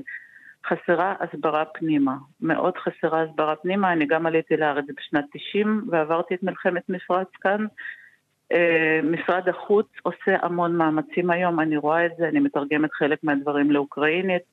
הסברה פנימית מאוד מאוד חסרה, למשל אפליקציה של פיקוד העורף, היא קיימת גם ברוסית, אבל כמובן לא מבזקים. אנשים ניזונים המון מרשתות חברתיות, mm-hmm. אנשים מבינים פשר האזעקות, אבל הם לא מבינים למשל דובר צה"ל, mm-hmm. הם פחות מבינים מה קורה עם אספקה לחיילים, וחיילים שמה. זה גם ישראלים לא מבינים בינינו, כן? אבל uh, מאוד מאוד מרגישה שחסרה הסברה, וכמובן מצוקה כלכלית ואזרחית, mm. נשמעת בקולם. אה, יוליה, אחזור אלייך ברשותך. הקהילות המרכזיות באזור עליו אנחנו מדברים, כן? כמובן. אה, מה, זה אופקים, זה שדרות, זה מעט הקיבוצים, נכון יוליה? כן, נכון. בשדרות יש אה, די הרבה עולים אה, מברית המועצות, אלה שעלו נראה לי בשנות התשעים, עכשיו הרבה מהם פונו והם קהילה מבוגרת בעיקר, אז מספרים כל מיני זוועות. אני רוצה להוסיף גם עוד משהו למה שזוהי אמרה. את המושג דה-הומניזציה, שאנחנו שומעים עליו בזמן האחרון הרבה, אז כל, כל העולים מברית המועצות לשעבר שעקבו אחרי המלחמה באוקראינה, הם מכירים את זה מהזמונים המודרניים, כמו, כמו שאומרים, כי אנחנו הרי שמענו על זה מהשואה, מדאעש, ועכשיו אנחנו פגשנו את זה פה, mm-hmm. בעוטף עזה. Mm-hmm. אז אנשים שעקבו אחרי מלחמה, ומן הסתם הרוסים במרכאות עקבו על זה יותר מאשר ישראלים. אז הם יודעים מה זה, הם יודעים מה, מה הצבא הרוסי עשה בבוצ'ה וגם במקומות אחרים. ואת אף אחד לא מפתיע עכשיו את ההתנהגות של פוטין, אולי לישראלים היו אשליות. כן. כן, טוב, ראינו, ל... ראינו שלטים ענקיים של ראש הממשלה לוחץ את היד כן. שלו, ליגה אחרת, אז כן. חשבנו שליגה אחרת. כן, אז לא, לא ליגה אחרת, זה בדיוק זה. זה בדיוק זה, אז כן, זה קרה מהר. אבל אה, הנה, עכשיו אנחנו רואים את הפנים האמיתיות, mm-hmm. וכן, לא מפתיע. אל, אל מי הוא מדבר, יוליה? אל מי פוטין מדבר כשהוא משווה את המצור על עזה, כמו שהוא קורא לו, למצור הנאצי על לנינגרד? אני לא יודעת, אני, אני חושבת שקודם כל הוא מדבר נגד ארצות הברית, זה, mm. זה, זה יקר, זה מה שחשוב אבל לו. אבל הוא מדבר פנימה כי הוא חושב שזה מה שרוצים לשמוע האזרחים שלו? כן, נראה לי. זוהי, את מסכימה איתי? מדבר אל, הרוס, אל הקהל הרוסי? כן. אה, כן, והוא גם אה, מחדד את הקו, מי בצד אחד של הקו הזה ומי בצד שני. וזה צריך להיות עיוור כדי לא להבין את זה. אולי, יוליה, ואשאל גם אותך זוהי אותה שאלה בעוד רגע, אולי בעצם, אילו רק, אילו רק הציבור הישראלי הכללי היה יותר פותח את הלב אל מול מה שקרה אה, עם אוקראינה בשנה וחצי האחרונות, שנה ושמונה חודשים, נכון? פברואר 22, אה, כן. אולי, אולי, אולי היה לנו, אה, אולי הייתה לנו תפיסה ריאליסטית יותר למצב? אין ספק. אין ספק. ואנחנו ידענו שזה... אה, שזה לא בסדר שאנחנו לא פותחים את, ה, את הלב mm-hmm. ו, אה, ולא נותנים נשק ולא לא מגינים על האוקראינים, אבל אנחנו כמובן לא ידענו שזה יתפוצץ לנו בצורה כזאת. זוהי? אה, חד משמעית כן, העמותה שלי באופן אישי העבירה יותר סחורה של יותר משני מיליון דולר בצורה של מגינים וקסדות. ושקל מזה לצערי לא הגיע מישראלים לא דוברי רוסית, כי בכל פעם שפניתי התשובה הייתה זה למלחמה שלנו. אז אה, אין דבר כזה למלחמה שלנו, כמו שאנחנו רואים עכשיו. ואיך את מסבירה שזלנסקי לא מתקבל פה באהבה ונשיקות עם פרחים? לא תפקידי להסביר לצערי הרב, אבל מנקודת מבט אישית שלי, אני חושבת שעדיין יושבים על הגדר, עדיין מנסים לשחק על שני, אה, בשתי העולמות האלה, ואני חשה שהסיום של זה לא יהיה טוב, כי לקבל סיוע אמריקאי וללכת להידברות עם פוטין באותו זמן, זה יותר מסימן שאלה. כן, אני מסכימה. יוליה, אולי אה, מילה לסיום אה, שלך. במה אפשר אה, מבחינתך לעזור, כפי שאת תופסת את הקהילה דוברת הרוסית בישראל? לדבר, המון לדבר ולהסביר ולקבל גם עזרה, כי המון אנשים רוצים לעזור, זה מה שמדהים גם, שאנשים ממש רוצים לתרום. כן, אז לקבל עזרה ולתת עזרה. זה מה שצריך לעשות. זה גם עוזר אני, לנפש. כן, בבקשה, זוהי. אני יכולה להוסיף עוד מילה אחת? Mm-hmm. אתה אמרת בתחילת השידור על אה, מרכז חמ"ל של כאן, mm-hmm. שעושה קצת סדר ברצון של אנשים להתנדב. אני חושבת שחייב להיות דבר כזה גם בשפה רוסית, כי כמות הפניות של מתנדבים פוטנציאליים היא ענקית, ואף אחד לא עושה להם סדר בראש איפה אפשר להשתמש בהם, והם רוצים. וזה גם משהו שמאוד מחבר אותם למדינה ונותן להם תחושה של שייכות. והנה, המנהלים שלי כבר שומעים את הקריאה הזו שלך. יוליה צודיקס וזוהי סבר, תודה רבה לשניכם שהייתם איתי הבוקר. תודה רבה, גואל. תודה, תודה. רבה.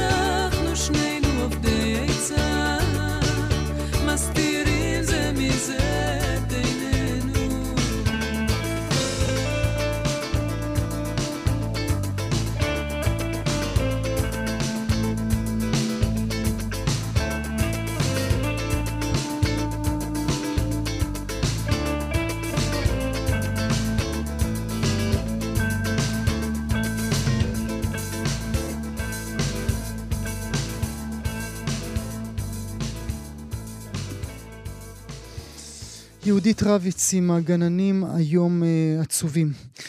אנחנו כאן, כאן תרבות ביומה ה-11 של מלחמת אה, שבעה באוקטובר. עשרות אה, מאות אלפי רגעים יפים סיפקו לנו הישראלים מאז פרוץ המלחמה. על רגע אחד יפה כזה נדבר כעת. בסוף השבוע האחרון אמור היה להתקיים פסטיבל אינדי נגב במצפה גבולות בנגב. נינט טייב ויעל דקלבאום והסמכות וסמירה סריה ופוליאנה פרנק ועוד מלן מלן מלן, כולם היו אמורים להופיע שם. אבל אז פרצה מלחמה. באופן טרגי כמובן הפסטיבל בוטל. הנהלת הפסטיבל שהשקיעה כספים רבים בהקמתו אה, ביקשה מהקהל לבחור בין החזר כספי על הכרטיסים שהם קנו לבין תמיכה בפסטיבל לפעילות, לפעילות עתידית. ההיענות הייתה פשוט אה, מרחיבת לב. נמצא איתי עכשיו אחד ממייסדי ומנהלי אינדי נגב, אסף בן דוד. שלום אסף. אהלן, שלום. תודה רבה שאתה נמצא איתנו. עד כמה התרחב לך הלב עם כל ההיענות של הקהל שלכם ליוזמה, לבקשה שלכם? אה, עד המקסימום. לא ידעת שהוא יכול לגדול ככה. האמת היא שתשמע, בתוך, אתה יודע, כולנו עוברים ימים מאוד מאוד מאוד קשים. אה, וזה פשוט היה נקודת אור ענקית ועצומה, ורגע מאוד חזק, והרבה מאוד... אה, זאת אומרת, לא רק התגובות, גם באמת אחר כך גם היו איתנו בקשר עוד המון המון אנשים, היו גם אנשים שלא קנו כרטיסים, וביקשו שנפתח אפשרות גם פשוט לתמיכה. מעבר לזה. ואתה יודע, זה מהרגעים האלה שאין מילים, וכל כך כל כך מרגש ומחזק, ומאוד מנחם. ובאמת, כמו שאמרת, יש ב, בימים המאוד מאוד קשים האלה גם המון המון נקודות כאלה של יוזמות חיוביות, של התנדבויות, של דברים שבאמת נותנים פה הרבה כוח גם קדימה, ואני חושב שזה היה אחד מהדברים האלה, וזה באמת במקום שלנו, זה גם אמיתי, מאוד, אה, אתה יודע, מציל אותנו. מהמם. אין לי מילה אחרת. מציל אתכם כי בוא נסביר ברשותך, אה, אה, לא ניכנס לתוך אקסלים כמובן אסף, אבל אנחנו מדברים על השקעה כספית מסיבית שהלכה, מה, הלכה לדיונות, אני מתה. אסביר, כן. אנחנו בעצם, אה, הפסטיבל התחיל כיוזמה עצמאית קטנה, אה, לפני 17 שנה, היה אירוע מאוד. הפסטיבל, כן. כן, והוא הלך וצמח עם השנים, הוא גדל מאוד מאוד מאוד, היום זה ממש עיר שאנחנו מקימים שם במצפה גבולות, אנחנו נמצאים כמעט חודש בשטח אה, פיזית בהקמות, ועובדים כל השנה על האירוע הזה, זה אירוע שהוא מהרגע שמסיימים אותו, מתחילים לעבוד על השנה הבאה, אנחנו משקיעים מהכיס שלנו מיליוני שקלים כל שנה, הרבה לפני שאנחנו בעצם מקיימים את האירוע. אה, ואנחנו בעצם, במה שקרה השנה זה שאנחנו ממש היינו חמישה ימים בפתיחת האירוע. האירוע כולו עומד בצורה, אנחנו היינו שם אתמול, יצאנו גם.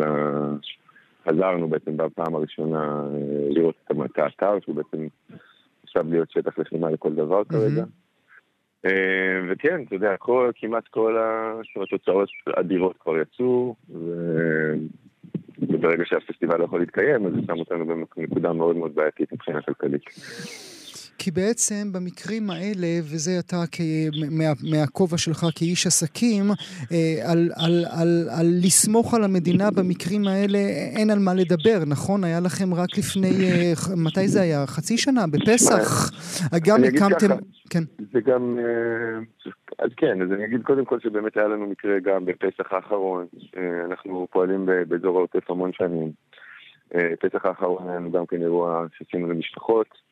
אה, ביום פתיחת האירוע היה טילים אה, לכל העוטף, כמובן שבקשר אה, עם כל הרשויות ועם המשטרה, ביקשו מאיתנו לא לפתוח את האתר, והאתר לא נפתח, האירוע ביום הזה לא קרה, וכמובן שזה גרר גם ביטולים לכל הימים שאחריו. ובאמת בגלל שלא התקבלה, ברגע שזה קרה אמרו לנו כולם, תגישו מס רכוש והמדינה תפצה אתכם, כמובן שפשוט בגלל שלא התקבלה החלטת ממשלה נקודתית על היום הזה, הודיעו לנו שאנחנו לא זכאים לפיצוי, בעצם ספגנו את כל ה... למרות שזו הייתה הוראת אה, המשטרה ו- ועוד כל כן, מיני מילים זה כאלה? קצת, קצת מורכב להסביר כרגע, יש אה, בעצם גם במצב רגיל, שהוא לא המצב נגיד היום, אז אה, בעצם אה, יש פיצוי מיידי לשבע קילומטר, שבע- עד שבע קילומטר מהגדר. אה, גבולות נמצא בערך שלושה קילומטר מעבר לזה. אה, ולכן בעצם אנחנו לא זכאים לפיצוי מיידי, למרות שברור לכולם, אתה יודע, קיבוץ גבולות הוא חלק ממועצה אזורית אשכול, חלק מהעוטף. אה, אבל זה מה שהיה בפסח. אה, לגבי עכשיו, אני חושב שקודם כל יש הרבה דברים שהם הרבה יותר דחופים מאינדי כן, נגב, כן, ברמה, כן. ברמת יש אפילו, המדינה. אתה יודע, יש מין כזה חריקה כזאת על עצם השיח על זה, כן? כי, כי מתינו עוד לפנינו, כן. נכון, אז ואני, ומצד שני, אנחנו, אנחנו אמורים לזכות את כל הרוכשים, זה אמור לקרות עכשיו, זה לא, אנחנו לא יכולים להגיד לאנשים, אה, טוב, תחכו חצי שנה עד שנבין מה קורה.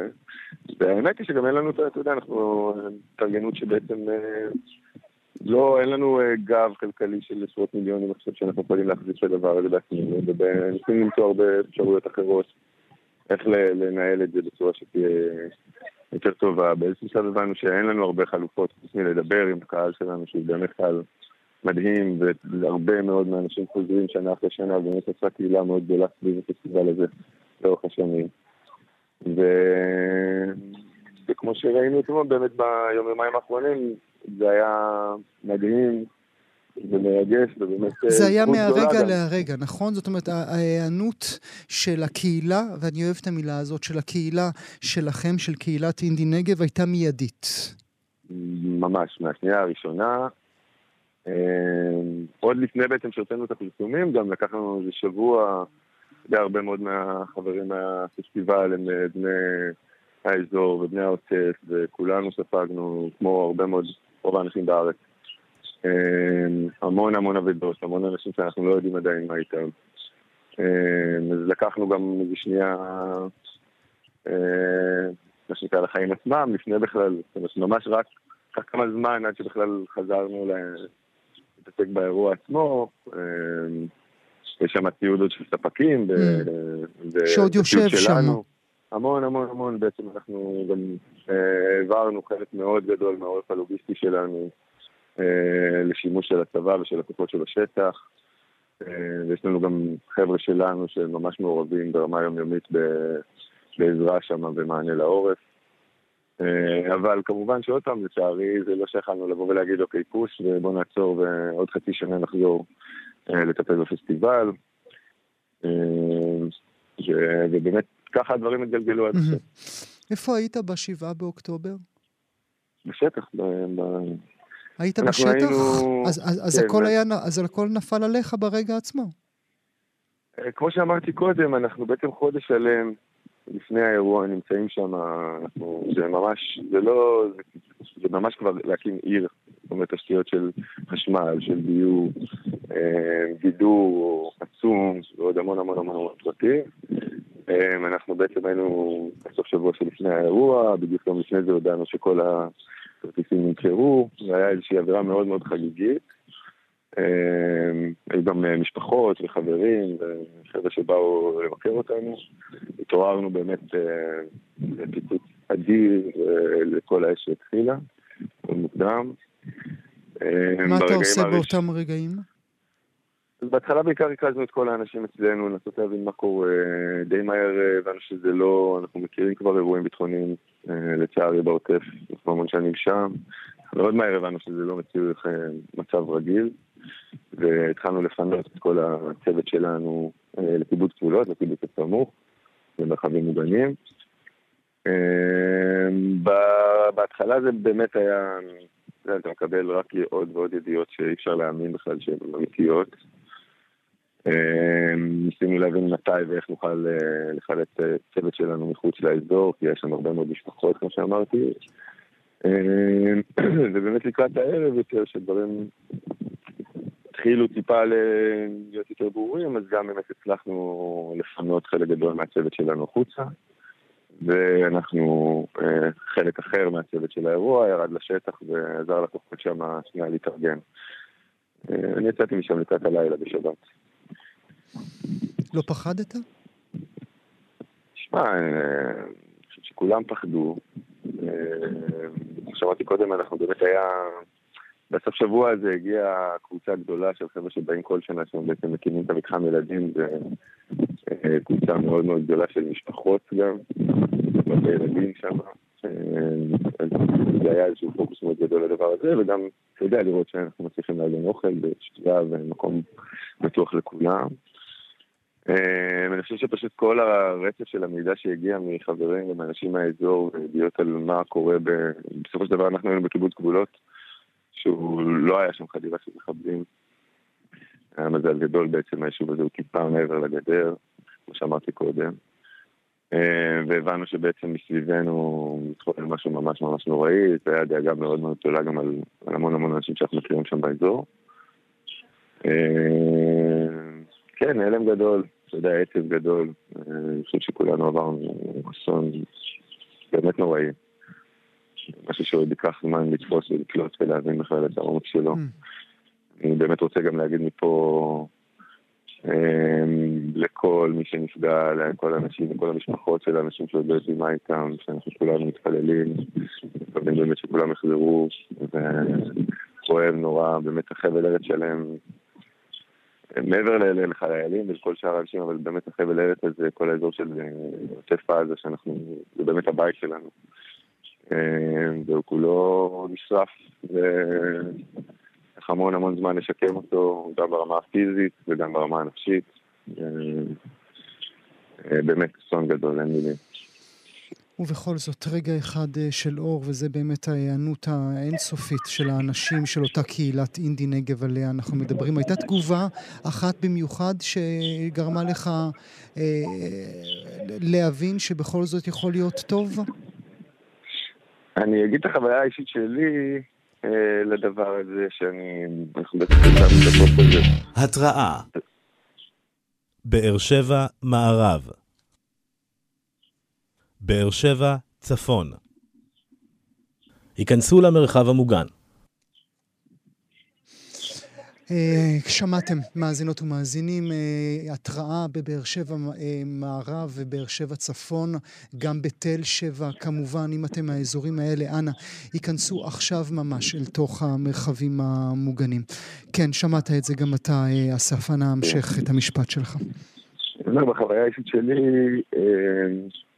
אנחנו הוצאנו באמת את הפוסט הזה ואת כל ההודעה מהפסטיבל ביום ראשון בצהריים, משם ישר הלכתי ללוויה של קרובת משפחה, וחזרתי בלילה בעצם, אחרי שהייתי מנותק כמובן שעות בכלל בכל הדבר הזה, ופתאום קיבלתי את זה בבום, במכה אחת, את כל מה שקרה.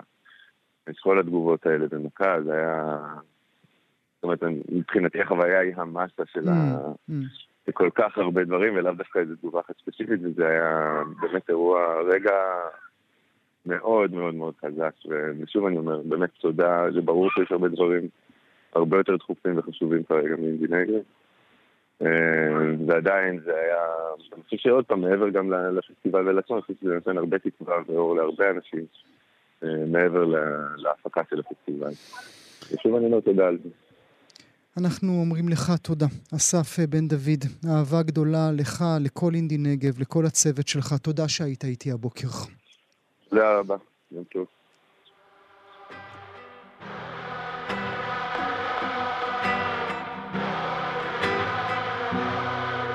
המקום אי שם בנגב המדבריות של צי שלושה עשר גברים הולכים בחושך בחמסי בשיירה, בלי מטרה ברורה, כמעט בלי נשק ובלי מים. כלום לא קורה וכעבור זמן מה. קולו של יוד שובר את הדממה.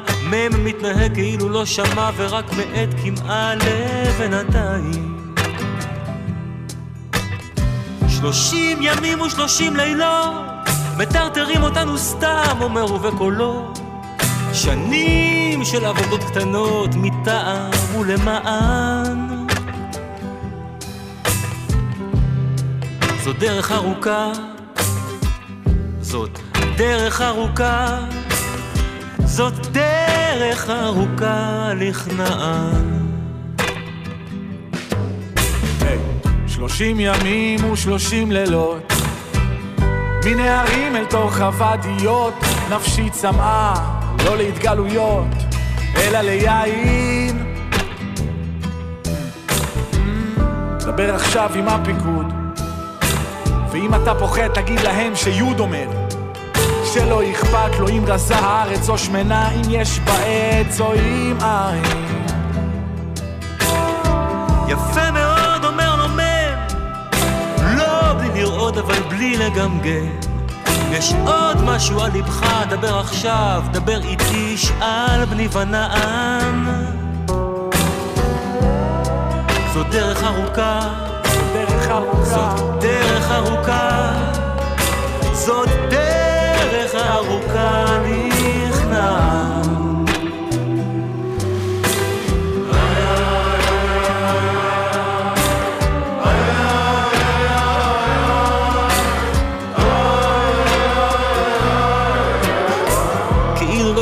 מספיק מותקף. יוד מסיים וכבר מופיע כף. ועל פניו חיוך לא חף מתענוג של כוח מתקרב לכוח כל מה שיוד בסך הכל אומר מנהיג גדול צריך לדעת לוותר לסגת כדי להיזכר בתור מה שכל חייו ירצה לשכוח מ' בלי תנועה אומר לו שמע פניי אולי לא לשלום אבל לא למלחמה. ואם אינכם נותנים דבר הנה דבר מה אשר אולי תוכלו לקחת. זאת דרך ארוכה זאת דרך ארוכה. זאת דרך ארוכה לארץ המובטחת. מובטחת למי? אומר לו יוד הרי כולם יודעים שבפיקוד מחזיקים עליך תיק וזה עניין אבוד. הצמרת לא שוכחת. אתה עיוור אם עוד אינך תופס. גם אם נעפיל להר באורח נס הם לא ייתנו לך להיכנס לארץ כנען שמתחת. מ' כמו מתוך חלום לפתע מתקרב אבל אין שום כנען, כנען לי בלב אם ניכנס, לא ניכנס זה היינו הך והך בסלע פעמיים אני רק יהודי נודה נולדתי כדי להיפרד מקדמת דנא ועד לשנה הבאה בירושלים.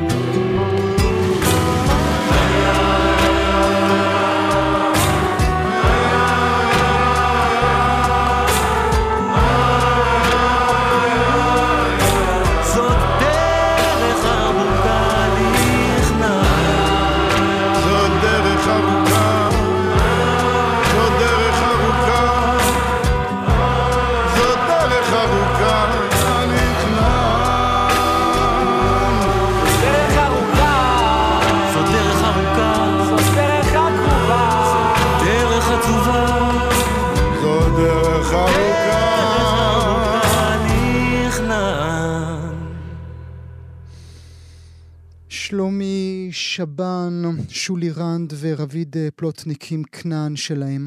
אנחנו כאן, מאזינות ומאזינים, כאן תרבות, ביום ה-11 של מלחמת שבעה באוקטובר. נדבר כעת על מיינדפולנס. המילה הזו חזרה כמה פעמים, כמה וכמה פעמים, במהלך אה, שיחות מומחי הנפש שאנחנו מקיימים מאז פרוץ המלחמה. אז בואו נדבר על זה, ונדבר על הדרך שבה מיינדפולנס יכול להועיל לשקט הנפשי של כולנו.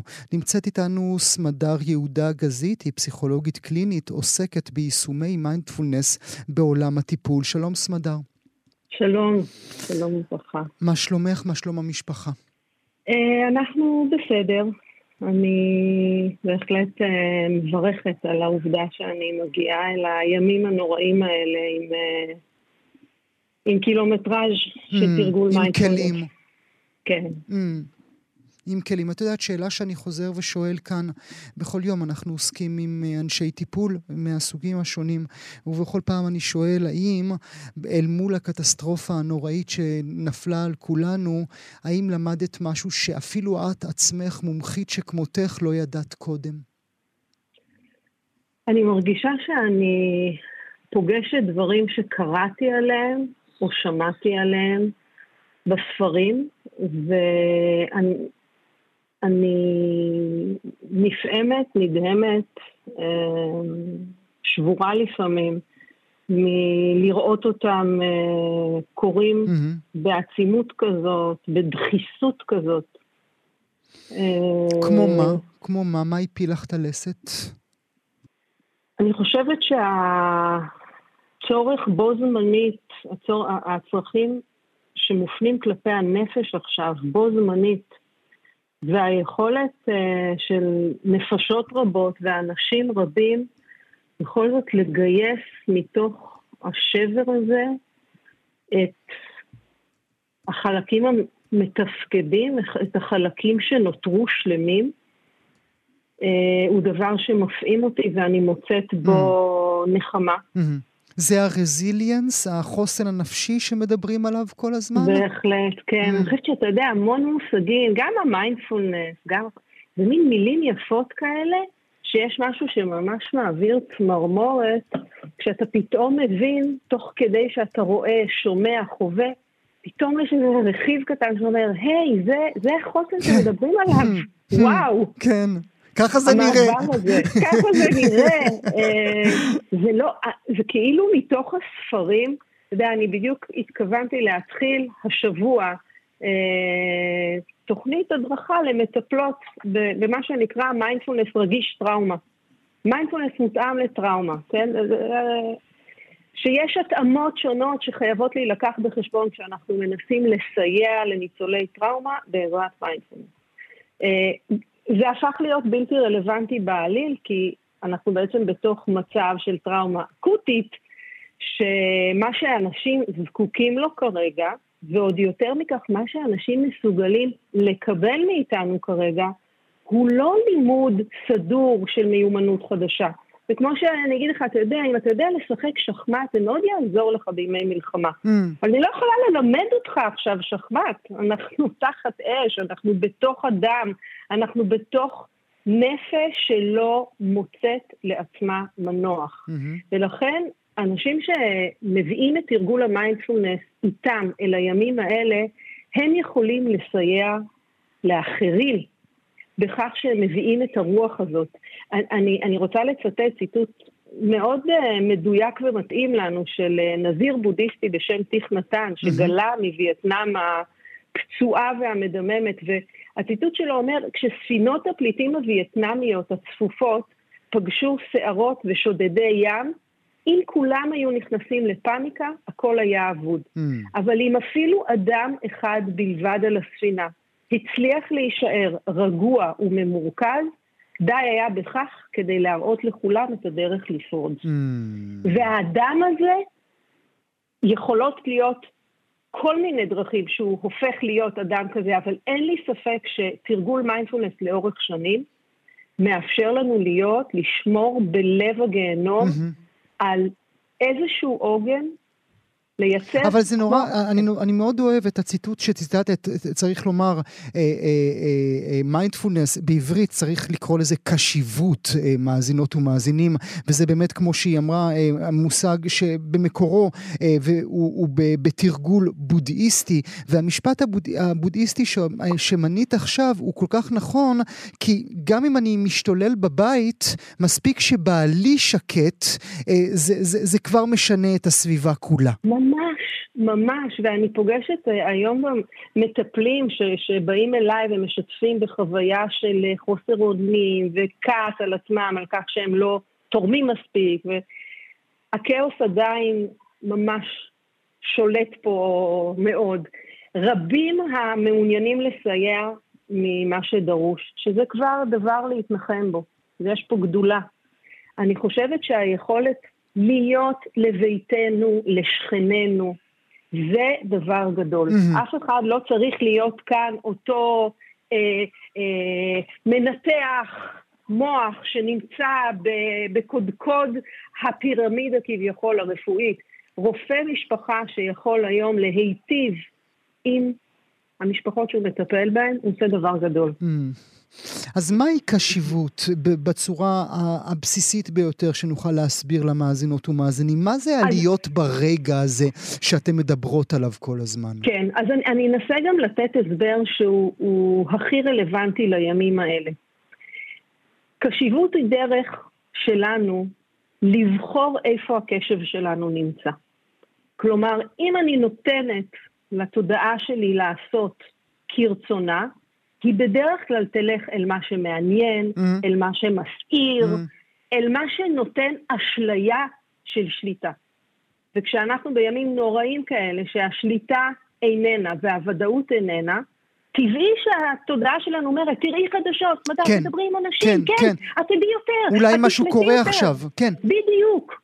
עכשיו, אם היינו יכולים לעזור לכולם לעצור רגע ולעשות מבט פנימה, לראות איזה חומרים מטפטפים אל תוך הנפש כשאנחנו צופים בחדשות, היינו רואים שאלה חומרים מאוד מאוד רעילים. Mm. וכאילו זה שאני... כמו המבחנים האלה שאנחנו תמיד רואים כמה סוכר יש בכל אחת מהדברים שאנחנו שותים בדיוק. ואוכלים בצורה הכי בדיוק. לא ברורה, כן. לגמרי. זה כמו שהאדם, שאנחנו נגיד שהוא סובל מיתר לחץ דם ושומנים בדם, הוא יגיד, טוב, מלחמה, אז אין מה לעשות, אני אזריק לעצמי קצת כולסטרול לווריד. מהמם. זה נעים לי לרגע. ואנחנו רוצים לעזור לאנשים להגיד, בואו, ככל שאתם יכולים, עצרו רגע ותבחרו מה התזונה שאתם מזינים את הנפש. והנפש, כמו כל ילד צעיר, הוא מפוחד במצב הזה, זה דימוי שכדאי לקחת. הוא זקוק להרגעה, הוא לא זקוק לעוד מידע, הוא לא זקוק להפחדות, הוא זקוק כרגע לחיבוק, לעיגון ולכמה שיותר רגעים שהוא יוכל, למרות שזה נראה כל כך קונטרה-אינטואיטיבי, מהמם. שהוא יוכל להיות פנוי למה שישנו עכשיו, לזה שנושבת עכשיו רוח נעימה, מהמם. והוא יראה איפה השמש נמצאת, והוא יוכל לבדוק איתנו מה מצב העננים. גם אם אין לי עוגן כזה. לדמיין עוגן כזה? בהחלט. אני חושבת שאני כאדם שמתרגל מיינדפולנס מגיעה היום עם הגוף שלי כעוגן. הנשימה שלי היא עוגן בשבילי, היא מקום לחזור אליו. מי שעדיין לא בנה את העוגן הזה, הוא לא יוכל לבנות אותו עכשיו, אבל הוא יוכל להישען על העוגן שלי. אני כמו משאילה לו את העוגן שלי. ובאופן שאני מדברת, ובמבט שלי, ובהזמנה שלי להגיד לו, בוא לדקה אחת נבחר להביא את תשומת הלב לתחושה שיש לי בכפות הידיים כרגע, ואני יכולה גם לכווץ אותם חזק כדי להרגיש, ולתחושה שיש לי שהכיסא מחזיק אותי. ממש לראות איך הכיסא או האדמה מחזיקה אותי, ולתת לעצמי עשר שניות, אולי דקה, שאני אומרת, עכשיו יש מה שמחזיק אותי. לא, זה לא מוחק וזה לא מתקזז עם הזוועה שבחוץ. אבל הדרך שלנו לסייע לעצמנו כיום היא דרך מילימטרית. מהמם. אנשים רוצים פתרונות. מה ייקח אותי מפה לשם? כן, אין שם. כן, ת, כן, פה. תגידי לי את א', ב', ג'. זה מה שמבקשים ממך כל הזמן, נכון, את הדבר תן הברור לי מאליו. את המתכון, מהמם. את המתכון שגם אני אפסיק להרגיש את הלא נעים הזה. ואני אומרת בצער, אבל גם ברכות, אנחנו נמשיך להרגיש את הכובד והמועקה, את הדמעות שמעקצצות בעיניים, את הצמרמורות. אנחנו לא יכולים לסלק את זה, אבל אנחנו כן יכולים, בתוך המכלול הזה, וזו האחריות שלנו כלפי עצמנו, לייצר רגעים שהם כמו איים קטנים. Mm. ואני לא צריכה באמת אי, אני צריכה לכוון את תשומת הלב שלי אל כפות הרגליים ולהרגיש שמשהו מחזיק אותם עכשיו, ואז להרגיש שני מחזורי נשימה, ובמובן הזה אני מביאה את הפנס של הקשב שלי ואומרת לשם. סמדר, לשם, משהו עוד עובד. לשם, לשם. נכון, בדיוק. מה שמעניין אותי זה העובדה שאת פסיכולוגית קלינית שעוסקת במיינדפולנס. זה מה? כי הרופאה שבך הבינה שהמערב לא יכול לתת את התשובות כולן?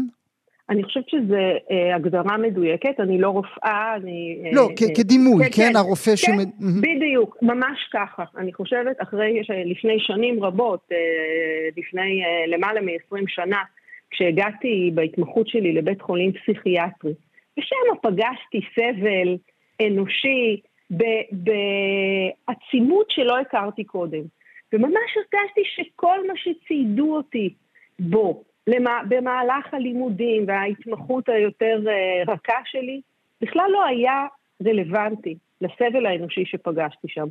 ואז נפתחה הדלת בפניי, ואני מודה, מודה מאוד על, על כך שהתברכתי אה, בעולם הזה. נפתחה הדלת אל העולם הבודהיסטי. התחלתי ללמוד פסיכולוגיה בודהיסטית, שבהרבה בחינות היא בונה את התשתית בדיוק למצבי קיצון כאלה. כי היא מדברת מראשיתה על כך... אבל לא נותנת את הכלים שאותם חיפשת? נותנת, שוב, הפסיכולוגיה הבודהיסטית גם נותנת אותם, אבל היא מזהה בתור בסיס את העובדה שאנחנו חיים בעולם שבו יש לנו מעט מאוד שליטה ומעט מאוד ודאות, והיא מלמדת אותנו להגדיל את הגמישות הפסיכולוגית ולהפחית מאבק במה שאי אפשר להיאבק בו. ואני חושבת שבימים כאלה, Mm. התבונה הזאת, כמו מה שקרוי תפילת השלווה, לדעת כל הזמן להבחין מה, ב, מה בשליטתי ומה לא בשליטתי, מה אני יכולה לשנות ומה לא, אני לא יכולה לשנות. זו הבחנה כל כך חשובה, וכשאני מתרגלת מיינדפולנס, ושוב אני אומרת, מיינדפולנס זה דבר מאוד ארצי. אני אדם מאוד לא רוחני, אני אדם לא מאוד... שלא תיבהלו לנו, מאזינות ומאזינים. בדיוק, שלא תיבהלו, אני לא ניו אייג'ית.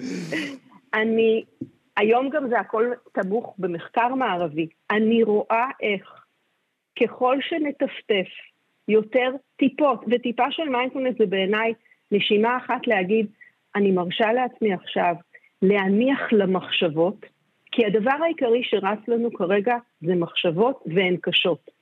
זה מחשבות כאוטיות, זה מחשבות לופיות, זה כל סוגי הקוגניציה שממש מחלישים את הנפש. עכשיו, אנ- אנחנו צריכים לקבל את זה. ב- ברכות, מהמם. זה ברור שזה מה שיקרה. כן. אבל יש לנו אפשרות ברגע אחד להגיד, אני עכשיו רגע, מחשבות, hold on רגע, אני הולכת שנייה לבקר בכפות הרגליים שלי, אני עושה נשימה אחת, ש- ובנשיפה אני מנסה להרפות אחד מאלפי השרירים והשרירונים בגוף שלי, שכרגע נואשים להחזיק משהו, מהמם. אבל זה עקר. זה שאני מכווצת שרירים פה בביתי, זה לא עוזר, זה רק מזיק. כן. ה- היכולת שלנו לדייק את התגובה, לוותר על משהו בעצם פסולת מנטלית, והראש שלנו מלא בפסולת מנטלית עכשיו, ולזקק, לחזור אל היכולת לאחל טוב בליבנו, להתפלל כל אחד בדרכו, ולמצוא את האדם שנמצא בסביבה שלי, שאני יכולה להביט בו בעיניים טובות ואולי פחות מפוחדות לרגע. לרגע אחד. טוב, את האהבה שלי יש לך, אה, שמרי על עצמך, אנחנו נמשיך אה, ונדבר, אני מניח. סמדר יהודה אני גזית. אשמח, ו- ואולי בהמשך גם לשלב תרגולים, אפילו נעשה אותם קצרים. בשידור. נעשה אותם בשידור, בהחלט. נעשה אותם אני בששידור בשמחה אשמח. רבה. סמדר יהודה גזית, כאמור, תודה רבה לך שהיית תודה איתנו רבה הבוקר. לך. נזכיר לכם, אה, מאזינות ומאזינים, אה, ההעסקות ו- והרצון לעשות טוב תמיד אה, עוזר. תאגיד השידור הישראלי פתח את החמ"ל של כאן, פרויקט שמרכז את כל היוזמות האזרחיות לסיוע ללוחמים ולאזרחים. גם אתם, אם אתם רוצות להיות חלק מהפרויקט הזה, לתרום לו, לפרסם או להיעזר בו, היכנסו אל קבוצת החמ"ל של כאן בפייסבוק, או שלחו הודעת אה, וואטסאפ למספר 050-5333-173. אנחנו כאן בתוכנית ובתוכניות אחרות לאורך היום כולו מחברים בין יוזמות החמ"ל של כאן לבין אזרחיות ואזרחים מתנדבים.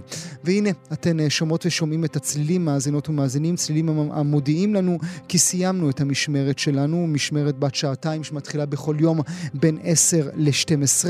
מיד אחריי באולפן כאן תרבות, אנשי מה שכרוך, יובל אביבי ומאיה סלע, הם ידברו עם שמעון עדף שידבר איתם על מכורתו.